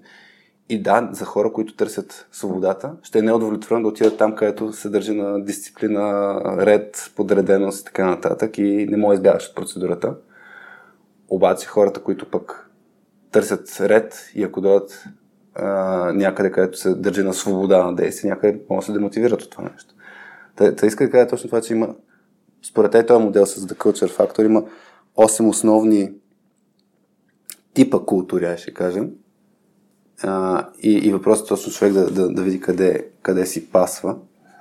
А, но връщайки се на това, което ти кажеш, как, как да го използваме пък е това? Тоест, а, различието. Това означава, че стъпваме по някакъв начин на, на основното, което е на ниво глобално. Не знам, ми идват просто... На мен автоматично ми идва от а, а, програмирането, нали, наследяване, нали, точно чисто като начин на, на, ако, ако си представя, че кораба майка има core values и ние правим локален офис, просто наследяваме тия core values и си добавяме нашите си неща.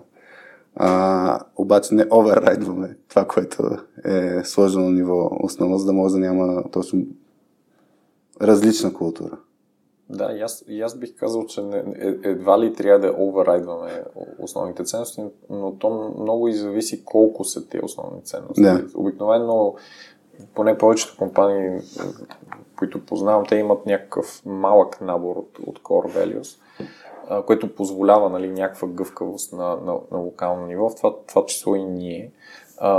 Но това, което е много ценно според мен е да се говори за тези културни различия и те да се познават. Mm-hmm. Тоест, в момента, в който една компания става все по-глобална, mm-hmm. а, да, да знаем, окей, къде сме различни, къде сме еднакви и, и някой път дори може да си обясниш защо е така. А, и съответно може да използваш тази информация а, в ежедневната си работа. Било то в а, просто по-лесно да се разбереш с човека от среща или дори в а, твоя полза. Имаш някакъв пример, който да се сещаш за подобно нещо, което да... Аз имам, да, един много любим пример от а, работата с, с, с Швейцария, а, понеже Швейцария е така пряка, пряка демокрация. Mm-hmm. А, там нали, взимат решения всички, много, много често правят референдуми и взимат Да. така, така решенията. И съответно това нещо е пренесено в, в а, ежедневието на хората. Mm-hmm. А, много често в, в нашите екипи се получава след, следната ситуация, особено когато човек не е работил с Швейцария. А, някой от Швейцария пред, предлага, има някаква идея, предлага нещо на, на екип, който е швейцарци и българи. А, и ако тази идея е добра, много често а, ние в, в България няма да кажем нищо, нали? Ня- нямаме забележки. Mm-hmm. Тоест, е, мълчим си. Окей. Окей. А, в Швейцария обаче семантиката на това мълчание е по-скоро хм, никой не подкрепи тази идея. значи тук има нещо, може би не е много добра идеята.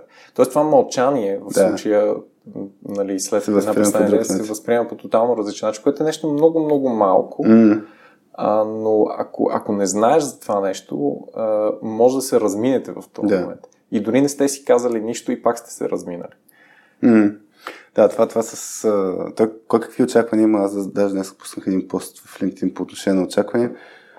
Всеки, даже на ниво една и съща култура е възпитан по различен начин и съответно има за всяка една ситуация, може да има различни очаквания и съответно да точно това действие или бездействие да си го интерпретира по някакъв начин. И затова много ключово всъщност екипите си поговорят дори на ниво как вземаме решение. Е това, което ти кажеш. Нали? Какво, означава мълчание, какво означава а, ако някой предлага идея, ние много често като работим с екипи, това го наблюдаваме.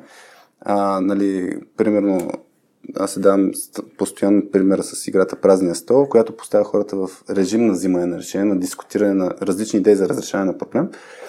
И един от стандартните ни въпроси в даден момент в играта е как взимате решение.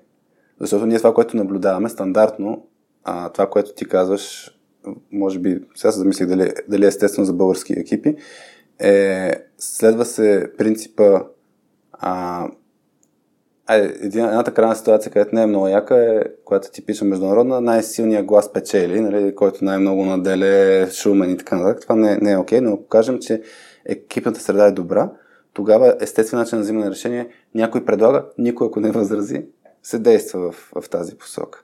Обаче, може би, наистина, ако наблюдаваме това, с, ако играем играта с швейцарци, там ще някой предлага, ще трябва да гласуват с, а, по някакъв начин пряко. Това И- би било интересен експеримент. да, но, но въпросът е, ние сме го играли, имаше, имаше и швейцарци, но сме го играли с международен екип, така че не, не мога да кажа само с швейцарци как ще. Но, но идеята е, че е много ключово, пак връщам се, на, като си говорим за ниво култура, е много важно да бъдат изговорени тези неща. В смисъл, много, много проблеми всъщност се зараждат върху, въз основа на това, че не са изговорени а, тези теми. Даже като се онбордва човек, имаме въпроси свързани с като се включва нов човек, ще ви- видим в ремоут ситуация. За мен е много важен да е подходът да е следния. А, от една страна да се изговори в началото, това, което ти каза. А, всъщност, ние говорим дали колко е важно да се говори, колко е важно да се действа. За мен е важно да се изговорят, човек да ги чуе нещата. Нали? Е, това са нещата, на които държим. Или ей ти брошурката, виша да я имаш, да знаеш, да ги прочетеш, да ти мина веднъж през очите. Това със сигурност не е достатъчно. Въпросът е после като се действа, а, да има пак комуникация. И, и за мен е, е примера, който сещам, а, и, и вас, и, и Алекс, като ги онбордвахме в точката, им казваме, ние много държим да експериментираме. Мисля в точката да се експериментира. Което означава и, и действаме смело, безотговорно, ще пробваме някакви идеи, ще видим какво ще се случи. А, може работа да отиде по дяволите, примерно е сега. Как се казва епизода? Да, това е някакво решение, което ще вземем. Дали ще казва Хикс, Y или нещо от сорта. Нямаме никаква идея кое е нещо, което ще предизвика най-много интерес. Ще пробваме, ще видим. И, или като пускаме някакъв пост, ако искам а, Алекс като се включи и Васи като се включиха да пускат контент онлайн и те са в режима на я да го прегледате, да видите, да кажете. Ние сме паралелно с това с режима. Те хората ще кажат най- най-много дали постът е адекватен от към контент, дали, дали подходящо сме го направили. И ние също не знаем всичко. Имаме някакви неща, които сме пробвали и знаем, че работят, но не е задължително, че това, това е формулата. И, и въпросът е ние ги стимулираме към експериментирайте, действайте. И идеята това го говорим в началото, в което давам високо ниво, означава експериментирането. Много често тези думички, нали, ценностите, да ги говорихме, те са доста неясни, защото са на много високо ниво. Нали. Бъди смел. Какво значи смел? Това означава ли да съм безотговорен? До каква степен смел? Нали? Това са наистина много... За да се кристализират тези ценности, тези думички, думичките трябва постоянно да бъдат навързани с, с действия. Така че в момента, в който човек е смел, да му кажеш, е това, което направи днес, е точно нещо, което нали, ние очакваме в тази фирма да се прави, или пък това, дето беше реалити чека, който го споменах, да или пък това, което направи днес, е точно противоположно с това, което очакваме. Та затова за мен трябва да има някаква основа да се изговори и после покрай всяко едно действие трябва да се, трябва да се говори. Ам, това не знам къде ми дойде, но да, по, по линията с, с онбордването. Аз ти предлагам да, да хванем момента с как се как се включва човек в, в малко в ремонт степа да си поговорим, защото ам, имаше, имаше няколко въпроса с нали, как, как да съдействаме на новозначени колеги, които навлизат изцяло отдалечено. Имахте ли такава ситуация миналата година? Имахме, да, да. И, и, и имахме и другия въпрос, който е има ли значение изобщо термина фирмена култура, ако позициите в дадена компания са 90% fully remote? Да, тук е, да, два различни аспекта на темата remote work. Абсолютно. А, ще почна отзад напред. Да, а, има, ли, има ли значение фирмената култура, ако хората работят ремонт? Ако трябва да се върнем в началото на нашия разговор, тя фирмената култура съществува, mm-hmm. независимо дали, дали сте се събрали в един офис, дали сте на два етажа или на шест, или дали всеки си е в, в къщи. Има някаква култура, Има, да. В момента, в който работиш с, с тези хора, имаш допирни точки с mm. тях. А, култура има. Mm. Каква? Каква е тя? е вече нали, друг въпрос, но, но култура има при, при всички положения. Тя е важна. Защото ако ти работиш с една група от, от хора, има значение как работите. Нали, самия remote work като, като такъв и, и работенето отдалечено променя тази култура, има влияние върху нея, но, но тя е там. Културата е там. А, как да я пренесем? Това е изключително труден въпрос, който мисля, че целият свят си задаваше в началото на пандемията и съответно се изписа а, страшно много а, текст по въпроса, страшно много литература, книги, а, какво ли не.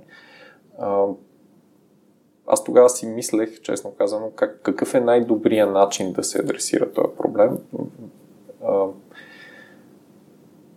до ден днешен може би нямам добър отговор на, на, на този въпрос, но много ми хареса това, което, което ти каза. Трябва да се експериментира. Mm-hmm.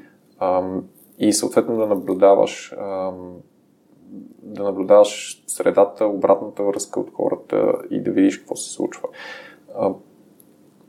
Бих искал тук да разкажа един много така интересен пример. Нали, когато започнахме да работим отдалечено, нали, в началото на пандемията, това, което аз си мислех е допирните точки между хората нали, намаляват рязко, mm. а, защото хората, които си работят заедно в проектните екипи, те така или иначе се чуват на ежедневна база, работят си заедно, нали, те си имат тия допирни точки, просто това нещо не се случва в офиса а, по някакъв а, друг канал. А, но а, намаляват и допирните точки между самите проектни екипи. Mm. Тоест, тая неформална комуникация, която преди е била в офиса, тип хей, хай да пием едно кафе, да отидем на обяд заедно, mm. а, или просто да видиш, че някой има някакъв проблем и да, да седнеш до него. Mm. А, това нещо вече не е толкова възможно. Mm.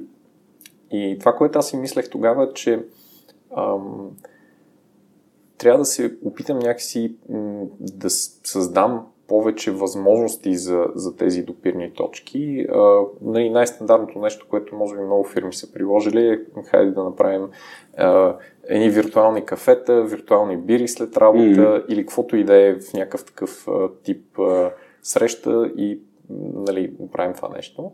А, в началото работеше много добре, но може би след два месеца някакси на хората им писна и вече нямаше никаква посещаемост. Аз даже си спомням, имахме така сутрешно виртуално кафе, нали, който иска на принципа хоп-ин, хоп-аут. Да. А, и след някакво време нямаше никой в това кафе, което за мен беше много изненадващо. И се опитвах да разбера добре защо е така. И хората нямат, не искат да пият кафе заедно и това не, не мога да го повярвам, защото в офиса не е така. Нали. Просто в офиса кафе машината е обединяващо нещо, пък е всеки се прави вкъщи, сигурно. И, има един, а, не, има един много, много важен момент, който, който а, не бях съобразил тогава, не бяхме съобразили. И това е, че а, когато всичко се пренесе онлайн, а, реално а, на тебе ти писва от тия срещи онлайн. Mm-hmm. А, ти се изморяваш страшно много. Даже някъде имаш една статия в, в интернет за това всъщност колко повече те изморява да. това да бъдеш в една а, среща през, през Teams или някакъв друг тул в сравнение с една среща на живо, просто защото а, тая невербална комуникация, която, която е получаваш, се опитваш да си я набавиш а, да. а, и съответно вкарваш много повече енергия mm, в, в това mm. нещо. Особено ако срещата е, е без камера, това е много, много трудно. Опитваш се, гадаеш. Много често хората не са се разбрали. Повтори, кажи. И, и това нещо просто ти изпива енергията и в един момент просто нямаш сили за още една поредна такава среща. А, и може би това е част от а, обяснението, защо вече не беше толкова интересно или, mm. или а, някакси чара на това виртуално кафе така загина.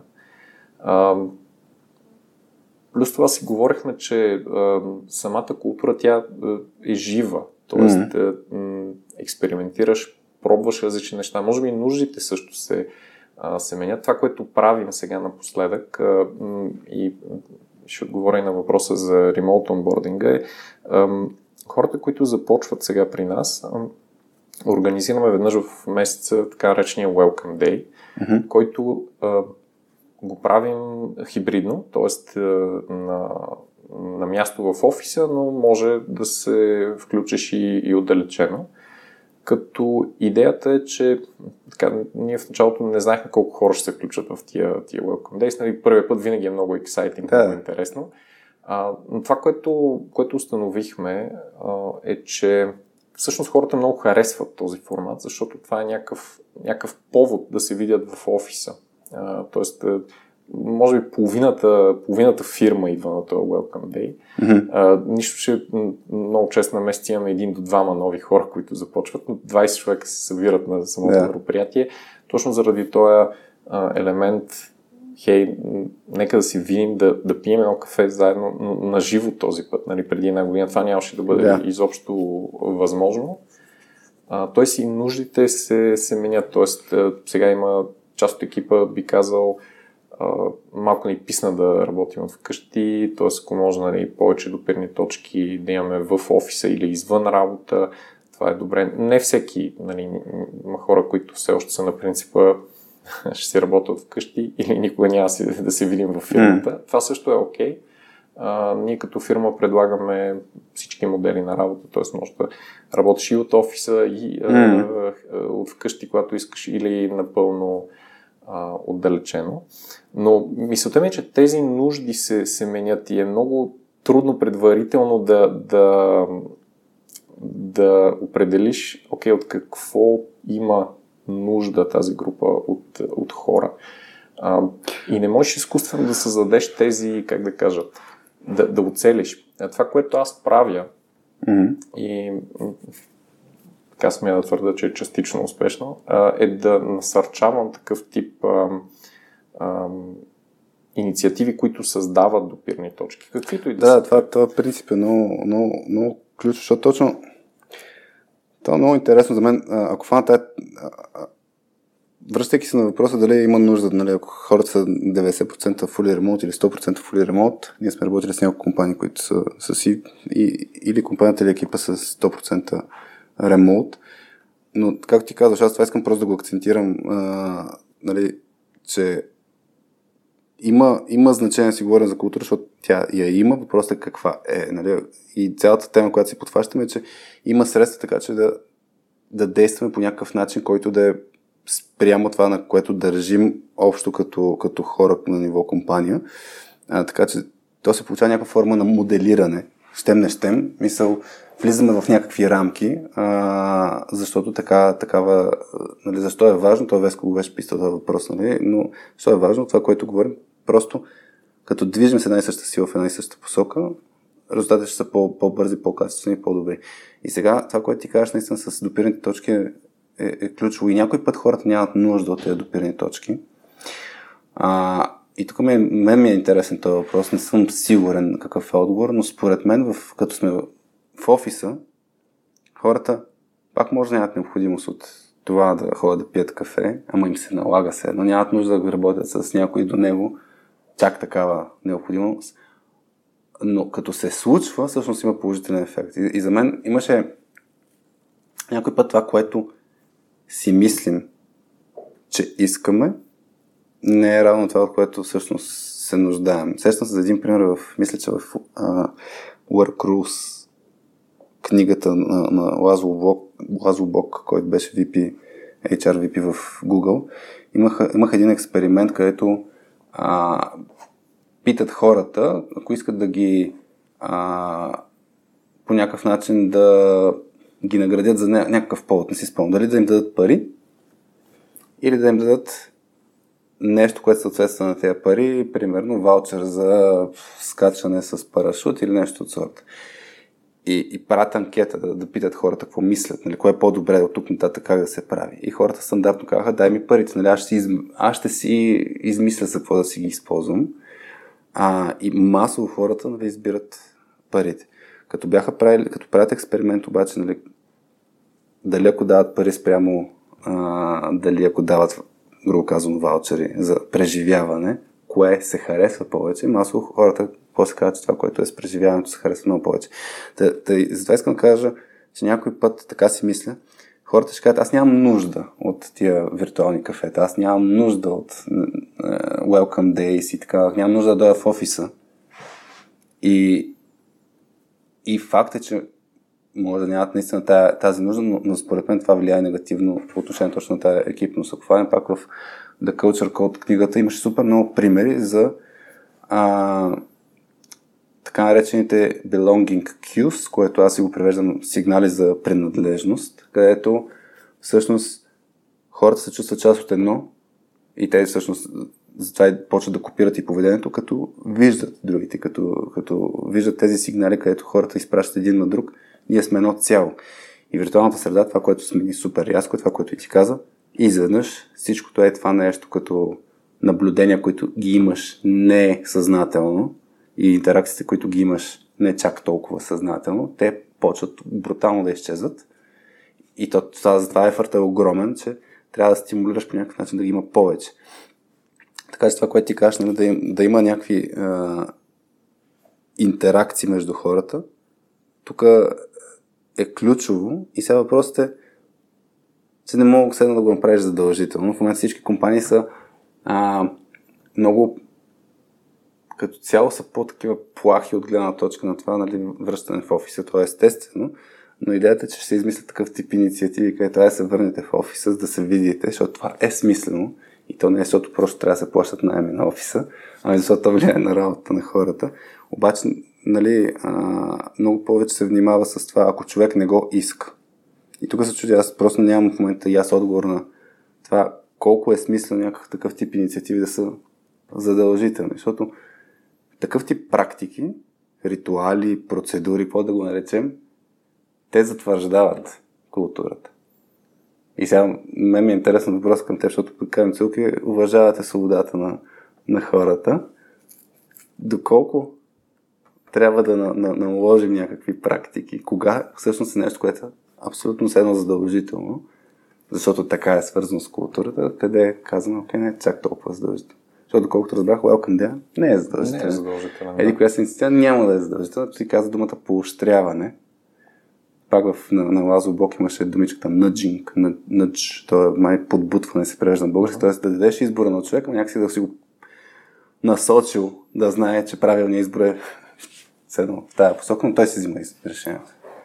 Според мен инициативи тип задължителен характер, аз даже се опитвам да се сетя в момента дали имаме такива. Май нямаме, що не мога да се сетя. А, според мен това не работи. По простата причина, че ако, ако аз седна с няколко колеги и измислим нещо, mm-hmm. а, това не е нещо, което ще се хареса на всички. И това е окей. Okay. тоест, не смятам, че трябва да има задължителни, задължителни неща. Смятам, че е достатъчно да имаш различен набор от инициативи, може би, които а, да създават такива допирни точки и всеки да може да си избере към коя му харесва повече, mm. коя резонира повече с начина му на работа или и това, което харесва. А, и даже трябва да е съвсем окей okay да не избереш нито една, просто да кажеш, хей, нямам време.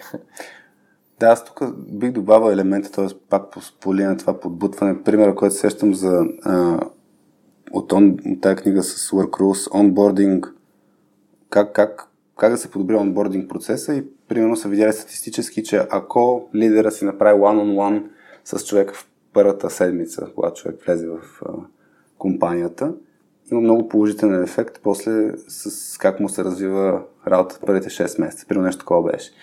И, и те не могат да задължат лидера да направи one-on-one в а, първата седмица, но това, което се случва е нали, формата на подбутване, което се сещам бих намапнал после това, което ти ми каза за инициативите, автоматично системата изпраща мейл на лидера да, ти, да, му, да му каже еди кой си човек ти идва, нали, утре или други ден на, в, в, на работа, да се изборят точно тези данни, които те имат, нали, да знаеш това, което сме видяли, е хубаво да направиш среща първата седмица, защото това има еди какъв си ефект. И по този начин пак избора на човека му са му дали информация защо това е важно.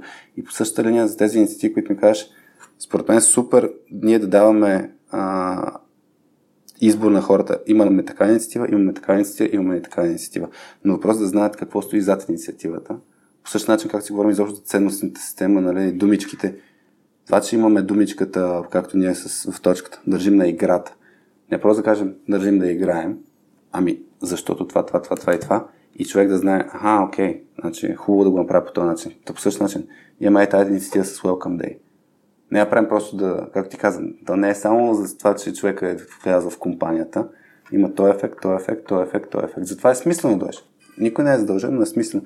И тук може да се експериментира точно как като се слага такъв вид а, как да кажа, насоки. Нали, защо човек е смислено да, да, да направи този избор, това влияе. Абсолютно, да. И това, което, което ти сподели с експериментирането, мисля, че е доста, доста ценно да се пробва с различни инициативи. Mm-hmm. Някои ще работят по-добре от други. А, ако трябва да споделя един пример, който се зароди при нас, нещо, което ще изпробваме и според мен лично е гениална идея. Mm-hmm. А, някой от екипа каза а, един ден, хей, що да не си направим един ретрит, особено mm-hmm. сега, когато може да работим от всякъде, което представлява следното нещо. Събират се една група хора, наймат една вила някъде mm-hmm. и отиват да работят от там няколко дни. Което е много интересно, защото пак е в контекста на отдалечена работа.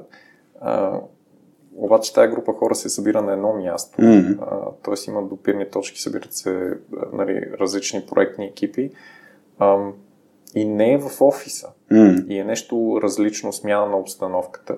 А, и в интерес на истината имаше доста, м, така, доста добри отзиви за тази идея и смятаме да я реализираме. Разбира се, с всичкия административен оверхед, който идва с нея, особено сега в, а, в пандемията, но според мен това е нещо, м, нещо различно, нещо, което а, хем ти дава свободата, хем могат да работя откъдето си искам, хем някакси колегите са ми наблизо, хем съм на работа и след работа мога да правя нещо с колегите, било то поход в планината или ако е на морето, нали, след... особено сега лятото. Две седмици ще ходим на едно коворкинг пространство на, а, на морето с една компания ще правим обучение.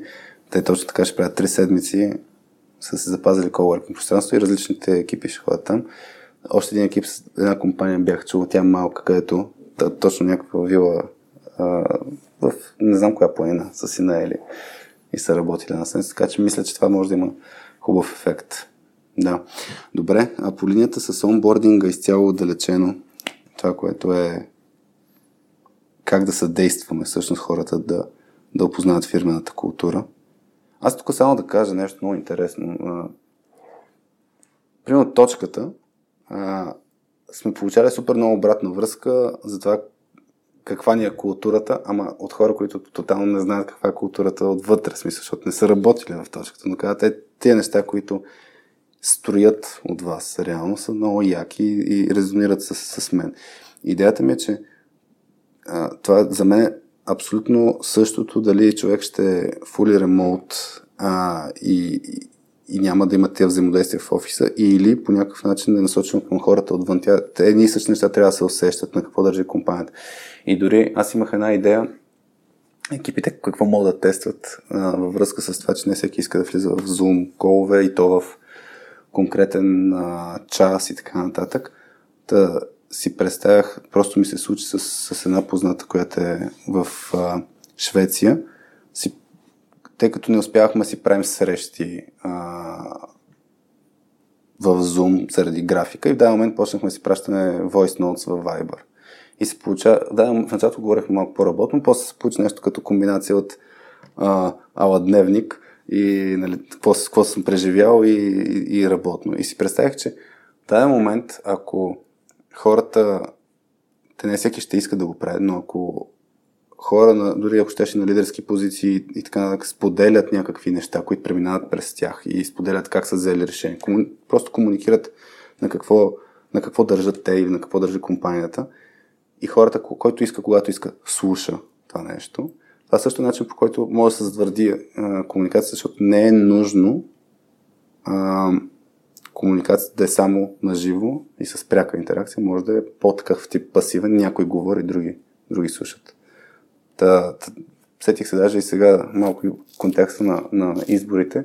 Кмета на а, квартала, в който живее на Редута, Георги Илиев, той е всеки ден пуска доклад, така да се каже, какво се случва с него в ежедневието и е един пост в Фейсбук. Но аз това го консумирам. Той не ме познава, но аз имам усещане той на какво държи и къде бута неговия, неговия район. И, и пак е нещо, чрез което аз се допирам, до, докосвам се до нали, някаква форма на интеракция. И според мен нещо, което наистина лидерските екипи в виртуални среди трябва да правят по-често, е точно да комуникират по-често.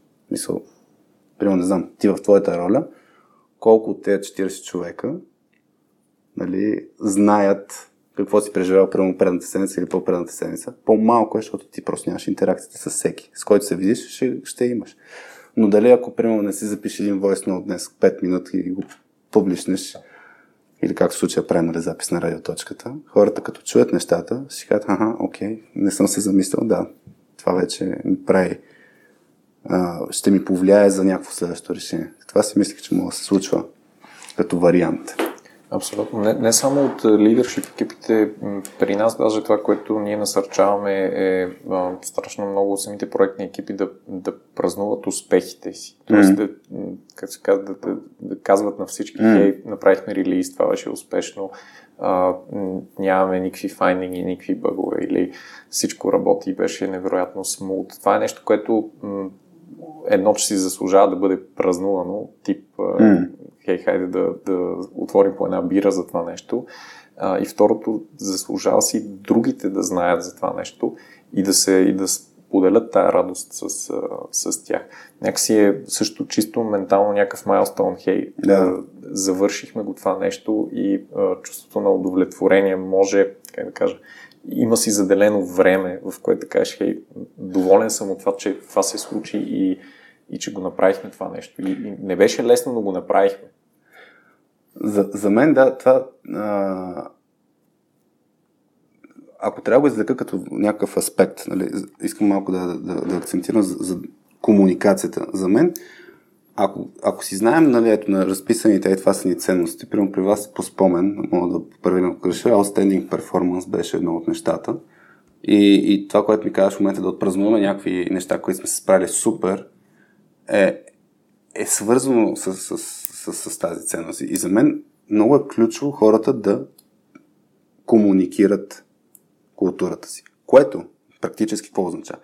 Това, което ти казваш, ако се е случило нещо, което показва, че сме направили нещо като хората, спрямо това, което, на което държим, просто трябва да го комуникираме. Дали е виртуално, дали ще направим един зум кол всички, дали ще, а, ще пусне в Slack канала хора. Е, това се случи. Обаче, да, за мен е, е тук е много важно да бъде навързано, навързано културата, за да, е, за да моделираме, да под, под, помагаме всъщност да се живеят правилните неща спрямо компанията, трябва да ги навързваме нон-стоп ежедневно. И затова другото нещо, нали, което казах като практика, което според мен супер много се подценява, и сега ще го кажа пак, защото де само го загатнах, е така наречения е, екипен жаргон. И, ето, извинявам се, е, да, айде, екипен жаргон ще. Тоест, думичките, които използваме, фразите, които използваме, да, да подкрепят тези ценности. Нали, be brave беше, ти ми беше сказал преди години, като нали, го говорим на английски, нали, на български сигурно бъди смел или нещо от сорта, но да имаме набор от фрази, които да са първо естествени като фрази, не а, някакси изкуствено стоят като политически слоган нали, а, и да, да, да стои супер изкуствено в речта ни. Не, трябва да си е супер естествено като реч, но да е очевидно навързано с нещата, на които държим, за да може е това, всеки ден да се комуникира. И това според мен е нещо, което трябва да, а, да, да се използва като комуникационен инструмент и затова е много важно да се обсъждат и, и да се как да кажа да, да има е, речник на, на ниво екип. Наистина да има нещо, чрез което вътрешно-заводския хумор за мен е много свързан точно с тази, тази екипна култура. Защото са неща, които по някакъв начин са навързани с историята и с нещата, които държат хората. Добре. И сега, след това лирическо отклонение, да, да върна на този въпрос, после ще видя дали имаме някои други неща, които не сме изговорили, как да съдействаме на ново назначените, които изцяло навлизат отдалечено. Това, което ние правим, имаме така наречената бъди програма, т.е. Когато, когато започне сега нов човек в, в екипа, има така един човек бъди, който отговаря за, за онбордването на човека, което нали, не означава, че са нон-стоп в кол двамата, а по-скоро ам, онбординг процес е направен сравнително самоорганизирано. Има един борд, който трябва да се мине през него, да се изчитат някакви работи. Mm. Но знаеш кой човек а, а, ще ти се обади а, или ти можеш да му се обадиш, а, ако имаш проблем. Mm. Или просто за да ти разкаже как той работи в, mm. в неговия екип а, или неговата лична история, хей, от кога съм в фирмата, а, с какво се занимавам точно, какви са проблемите, които боря. Интересно е, че тази програма не съществуваше преди, преди пандемията и ние много а, рефлектирахме върху това, защото точно така пандемията, може би, фасилитира самата, самата бъди програма. А, истината е, че преди пандемията а, реално бъдито беше човека, който стои някакси до теб физически mm-hmm. в офиса, mm-hmm. но когато сме, когато сме отдалечен, когато работим от вкъщи, не знаеш кой стои срещу mm-hmm. теб и трябва виртуално някой да, да седне yeah. до тебе и това е, това е твоето бъди. А, което разбира се не означава, че ти общуваш с, само с един човек, но знаеш, че а, този човек може да ти бъде един много добър entry point към всякакъв вид въпроси а, в фирмата и самата програма, нали, без да издавам детайли, е структурирана по доста интересен начин, така че ам, също самото бъди ам, те свързва с допълнителни mm-hmm. хора и изведнъж малко по малко ти в рамките на а, няколко седмици изграждаш а, самата мрежа в, в фирмата. Той знаеш кой за какво отговаря, кой да търсиш при определени въпроси а, или просто се запознаваш да. на неформални срещи с а, с други хора от фирмата, както е примерно този, този Welcome Day. Той фасилитира mm. страшно много това да в момента може да се запознаеш с половината фирма, ако, yeah. а, ако посетиш а, самия Welcome Day. Ам... Да, тук е един акцент, доколкото разбираме, да, от една страна да познаваш хората често като хора, от друга страна да, да знаеш всъщност кой за какво, къде може да ти помогне всъщност. Нали така? Като е това да го каза, че бъдете свързан с други, то е свързано с работата ли, т.е. като екс... разширява мрежата от хора, които си познаваш. Примерно, преди къс тип проблеми или за къс тип работа, този човек ти е подходящ. Така, такъв тип ли? Е?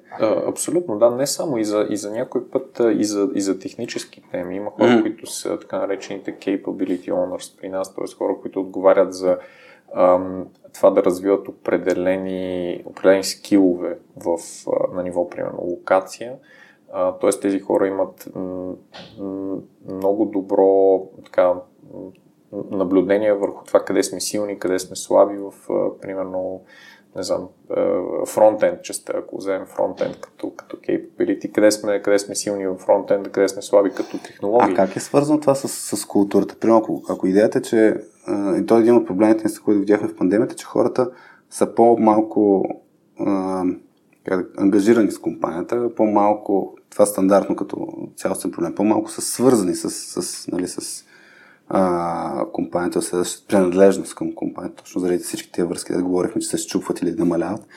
Да, е този тип срещи, по какъв начин да се подсигурява, че хората усещат културата. Защото да, ще прочитат някакви неща, ще имат интеракциите с различни хора, Ма как се предава тази култура сега? Е, тя самата среща или този тип срещи не е с идеята ела да ти покажем колко много знаят другите хора, да. а по-скоро ам, ела да видиш кой може да търсиш, когато имаш проблем с определените неща. Това, това са хората, които са много добри в, в тази насока или хората, които имат съответния нетворк. Добре, ама как ще, ще разбере човека сега да... Примерно, аз ще ще дам пример. Нали, държите на обратна връзка. Uh-huh и искате този човек да почне да дава обратна връзка и да приема обратна връзка, да, да разбере, че това е нещо нормално в компанията. Тази бъди програма, по, по, или то онбординг процес, изобщо как подпомага всъщност човека да усети това нещо и да, да разбере, че... най-малкото, когато е, свърши самата бъди програма и човек бъде борднат, е, реално това, което се случва е а, ние го молим за обратна връзка. Тоест, дай твоята обратна връзка за самата бъди програма и за това как е онбординга в фирмата, което е пак това, което ти спомена по-рано, by example, т.е. даваме mm. пример за това нещо и, и в случая даже въвличаме човека в даването на фидбек. Той е пряко участник в, mm. в, в тази култура. И разбира се, за да е, за да е справедливо това нещо, то е, то е взаимно. Mm. Тоест, а, Тоест тук пак е комбинацията на даване, например, плюс някакви практики, които се следват в, в, в компанията, за да... Тоест не, не, не е толкова свързано с дали е fully remote или не. Тоест ако това нещо се случваше и а, на живо, то ще има сходен характер, така ли ще се получи. Да. Защото аз, аз това се опитвам даже и аз се замислих за въпроса, нали, м- ако се изцяло отдалечено, кое е нещо, което не е много ще им липсва от гледна точка на, на фирмен култура. За мен е едно от нещата, нали, точно на наблюдение на, на разни м- действия. За мен едно от нещата, които може да се случват, той на живо е също нещо, е някой път да приветстваш човек да се включва в някакви активности, често пасивно, да наблюдава какво се случва.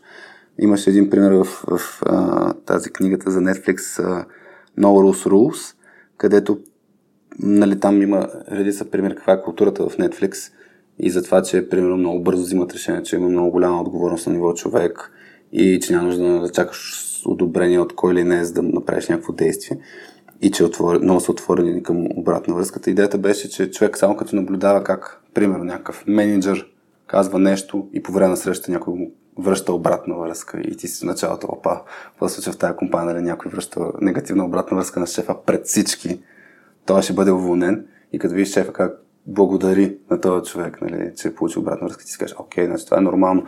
Та, просто зачудих се, нали, ако сме в виртуален стъп, най-вероятно, за мен даже е много по-лесно всъщност да инвайтнеш хора да, да, а, да присъстват. Ме ми се случва по време на срещи с клиенти.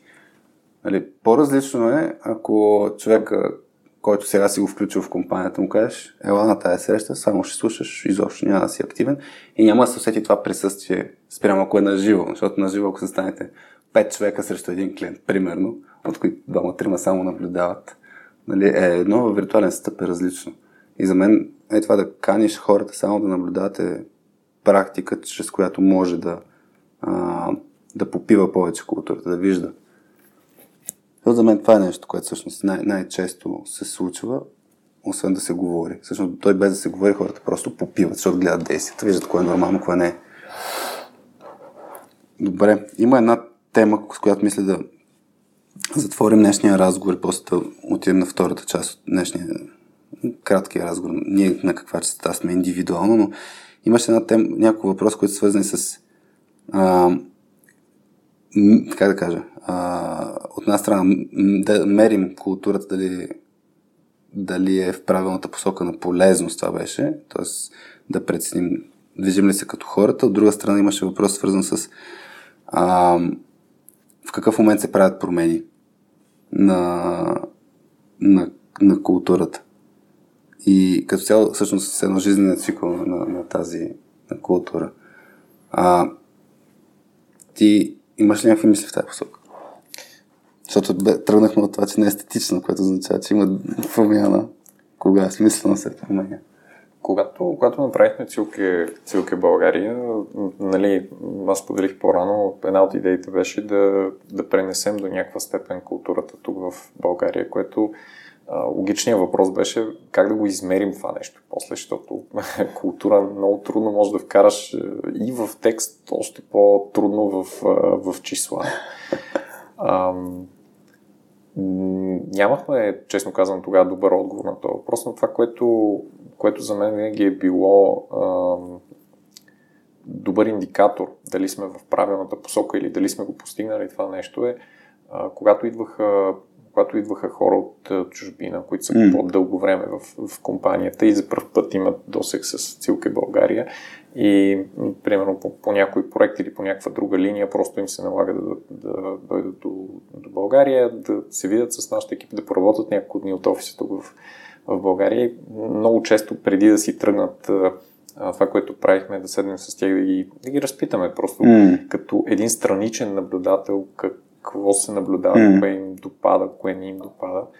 А, и най, може би най-добрата обратна връзка, която съм получавал е всъщност едно много, много просто изречение и това беше Абе, усеща се като цилки. Mm-hmm. Това е, това е нещо, което на мен Върнахме се ми, на усещане. да, на мен лично ми да, разтапям, разтапям се като го чуя това нещо. Защото м- няма, няма в случай, няма числа, няма, няма, няма замерване. Човек казва, хей, аз го усетих. Това е. Това е по линията, да, като трябва да пренесеш се едно неща, което е свързано с това, дори, което говорихме, например, ако има разлика между екипи и така нататък. А ако се замислим, нали, дали това, което сме избрали като култура е правилно, правилно за нея, дали вече той има нужда на промяна, от промяна. Аз сещам за един пример, а, не се сещам книгата, където ам, някаква компания беше фармацевтична, по спомня, с там 100 годишна история. И те имаха, ако не бъркам, веднъж на 2 или на 3 години а, среща на случая беше там висшия менеджмент борда, не си спомням кои хора бяха, но които казват, слагат на масата ценностната система, нали, там а, което са, които са избрали принципите, които следват на ниво компания, на фокус ги слагат в рамките на един ден, мисля, че беше, а, и, и приемат, че могат тотално да ги променят, но обсъждат това ли са нещата, които все още трябва да следваме. И, и той е на, пак на базата, там беше на базата на усещане, т.е. Не, не го измерват чисто като числа, е все още ли трябва да сме да държим на обратно все още ли трябва, примерно, както примерно в точката, все още ли трябва да държим преживяванията са интересни или не, все още ли трябва да държим на играта, примерно, или не. А, това е много интересно как да, как да мериш какъв е първо ефекта от ние като работим по този начин, всъщност получаваме и тия резултати. И културата има значение, защото това е малко трудно да се измери. А, поне аз не знам лесен начин да кажем дали Хикс, Y и Z сме избрали като ценности и съответно подредили цялата компания и екипи да действат по някакъв определен начин. Какъв е ефект? Аз много често вярвам, че ако действат като един хората, те ще имат много, много големи резултати. Тоест, не е проблем първо да действат по един начин, се даже кой е начин. А, сега въпросът е нали, на акцента кой точно сме избрали. А, примерно, има ли такова усещане, че трябва да се? Не знам, твоето усещане кога трябва да се смени? Това, което, което ние правим като, като компания, която силно вярва в и практикува обратна връзка, на практика на, на 3 месечи mm-hmm. събираме, събираме обратна връзка, която включва и а, самата, как, как хората усещат културата в компания, mm-hmm. което е, а, нали, не навлиза чак толкова много в детайли, т.е. Mm-hmm. дава ти някакъв, някакво чувство, окей, всеки как се чувства yeah. и, и нали, може, да го, може да го вкараш в едни числа, но а, реално детайлите са в самата обратна връзка към фирмата. Кое, кое се харесва, кое, кое не се харесва. А, преди пандемията, аз ти споделих и преди нашия разговор, преди пандемията, например, ам, ние не предлагахме работа от отдалечен или mm-hmm. работа от вкъщи. А, и точно беше края на, на 2019 събирахме обратна връзка от, от екипа и едно от така най- често споменаваните конструктивни неща в тази обратна връзка беше а, не, няма гъвкавост от гледна точка на откъде, откъде работи. Тоест всеки ден ние се събираме в този офис и, и това не се харесва. А, при което въпросът е, нали, на практика ти имаш тази информация. Въпросът е какво правиш с нея. Yeah. А, и кога го правиш. Защото ако, ако това ти отнеме невероятно много време да вземеш решение и да имплементираш нещо, което или просто говориш за него, но не го правиш, а, също говориш за самата култура сама по себе си. Това, което ние направихме тогава е ам, след едни дълги дискусии взехме решението да, да се отворим към това да се работи отдалечено и от вкъщи, с, разбира се, някакво, някакво ограничение, примерно един или два дни в, в седмицата. А, и Дет се казва, тък, тък му бяхме на, на, на прага да го имплементираме, даже самите анекси към договорите бяха готови и всичко и това беше февруари преди, преди да започне пандемията. И така пандемията Искаш се ускори, ускори процеса. Но това, което се случи е реално се адаптирахме се бързо. Тоест, културата, която сме изградили, културата на обратна връзка, ти дава необходимата информация, с която ти можеш после да, да седнеш и подобно на един инженерен екип да направиш една ретроспекция и да кажеш кое работи добре, кое не работи mm. добре, какво искат екипите, защо го искат, нали, кое кое трябва да си пипне в тази култура. Разбира се, то е много трудно да, да седнеш и да го дефинираш като тип, пишем го както си да. в този PDF и изведнъж културата е различна. То не работи така. Интересно, примерно, ако в момента да кажем, а, ето кажеш, държим на обратна връзка, това е нещо много важно, това е част от културата. Има ли момент, в който да си кажете, ми вече няма да държим на това нещо? Тоест, от една страна това, което кажеш, би трябвало да има. Ако хората така да писаме от а, това да даваме постоянно обратна връзка, то няма ефект от тази обратна връзка. А, мисля, дори да го имаме имплементирано като поведение, няма смисъл да го, да го правим. И въпросът дали в кой момент, дали всъщност дали и в кой момент ще се предприеме някакво действие, което се казва, окей, тук нататък не държим толкова много на това нещо. Аз замислям, че от гледна точка на човек, аз мисля, нали, всеки един от нас преминава през различни нали, етапи от живота и ценностната система ни се сменя. Нали. Както ти казах по някое време беше, че не се е сменя днес на друг, за утре на ценностната система. Въпреки това, има ситуации, в които нали, в етапа на, на, на хората озряването е свързано точно с смяна на, на какво държим. И, и въпросът е точно на ниво компания, изведнъж от днес за утре, ще има ли такива ситуации, в които, окей, няма да държим това нещо. Така ние в нашата среда сме доста аналитични, т.е. ако примерно се случи такава ситуация, чисто хипотетично, като хората кажат, нали, не искаме да даваме вече обратна връзка, това е прекалено. Mm-hmm. А, би бил интересният въпрос а, самата обратна връзка ли е проблем или може би чистотата или може би това, което ти спомена, че всъщност се дава такава, но нищо не се случва. Mm. Защото ако нищо не се случва, реално причината не е или проблемът не е, че а, даваме обратна връзка, че това нещо е безсмислено, защото на края на деня няма. Не бе, може, ефект. да се, може да се следват някакви нали, неща от обратна връзка, но просто няма, няма да има ефект към крайния цел. Тоест, просто подхода чрез обратна връзка да не е ефективен. Аз сещам за. Имаше, мисля, че примерно точно от началото на Google, където а, обратна връзка от всички инженери било, нали, няма нужда от менеджери, защото тук е само микроменеджмент и изобщо няма никаква полза от менеджерите. И, и тогава нали, фаундърите Лари и Сергей са били с наглас, ми окей, ще махнем менеджерите.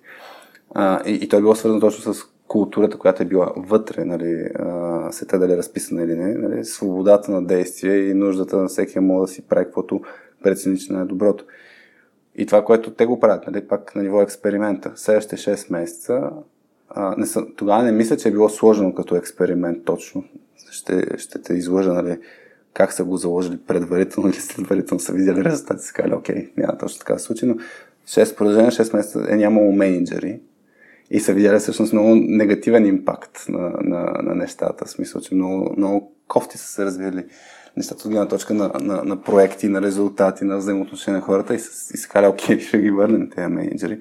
Но са, но са направили точно този експеримент, нещо, което е било супер заложено вътрешно като практики, като структура, да го махнат и да видят резултати. Така че мога да се окаже наистина, че едно от за, за мен нали, на въпроса кога трябва да правим промяна, а, за, за мен нали, ценностната система и културата е нещо много по-бавно движещо се от една страна.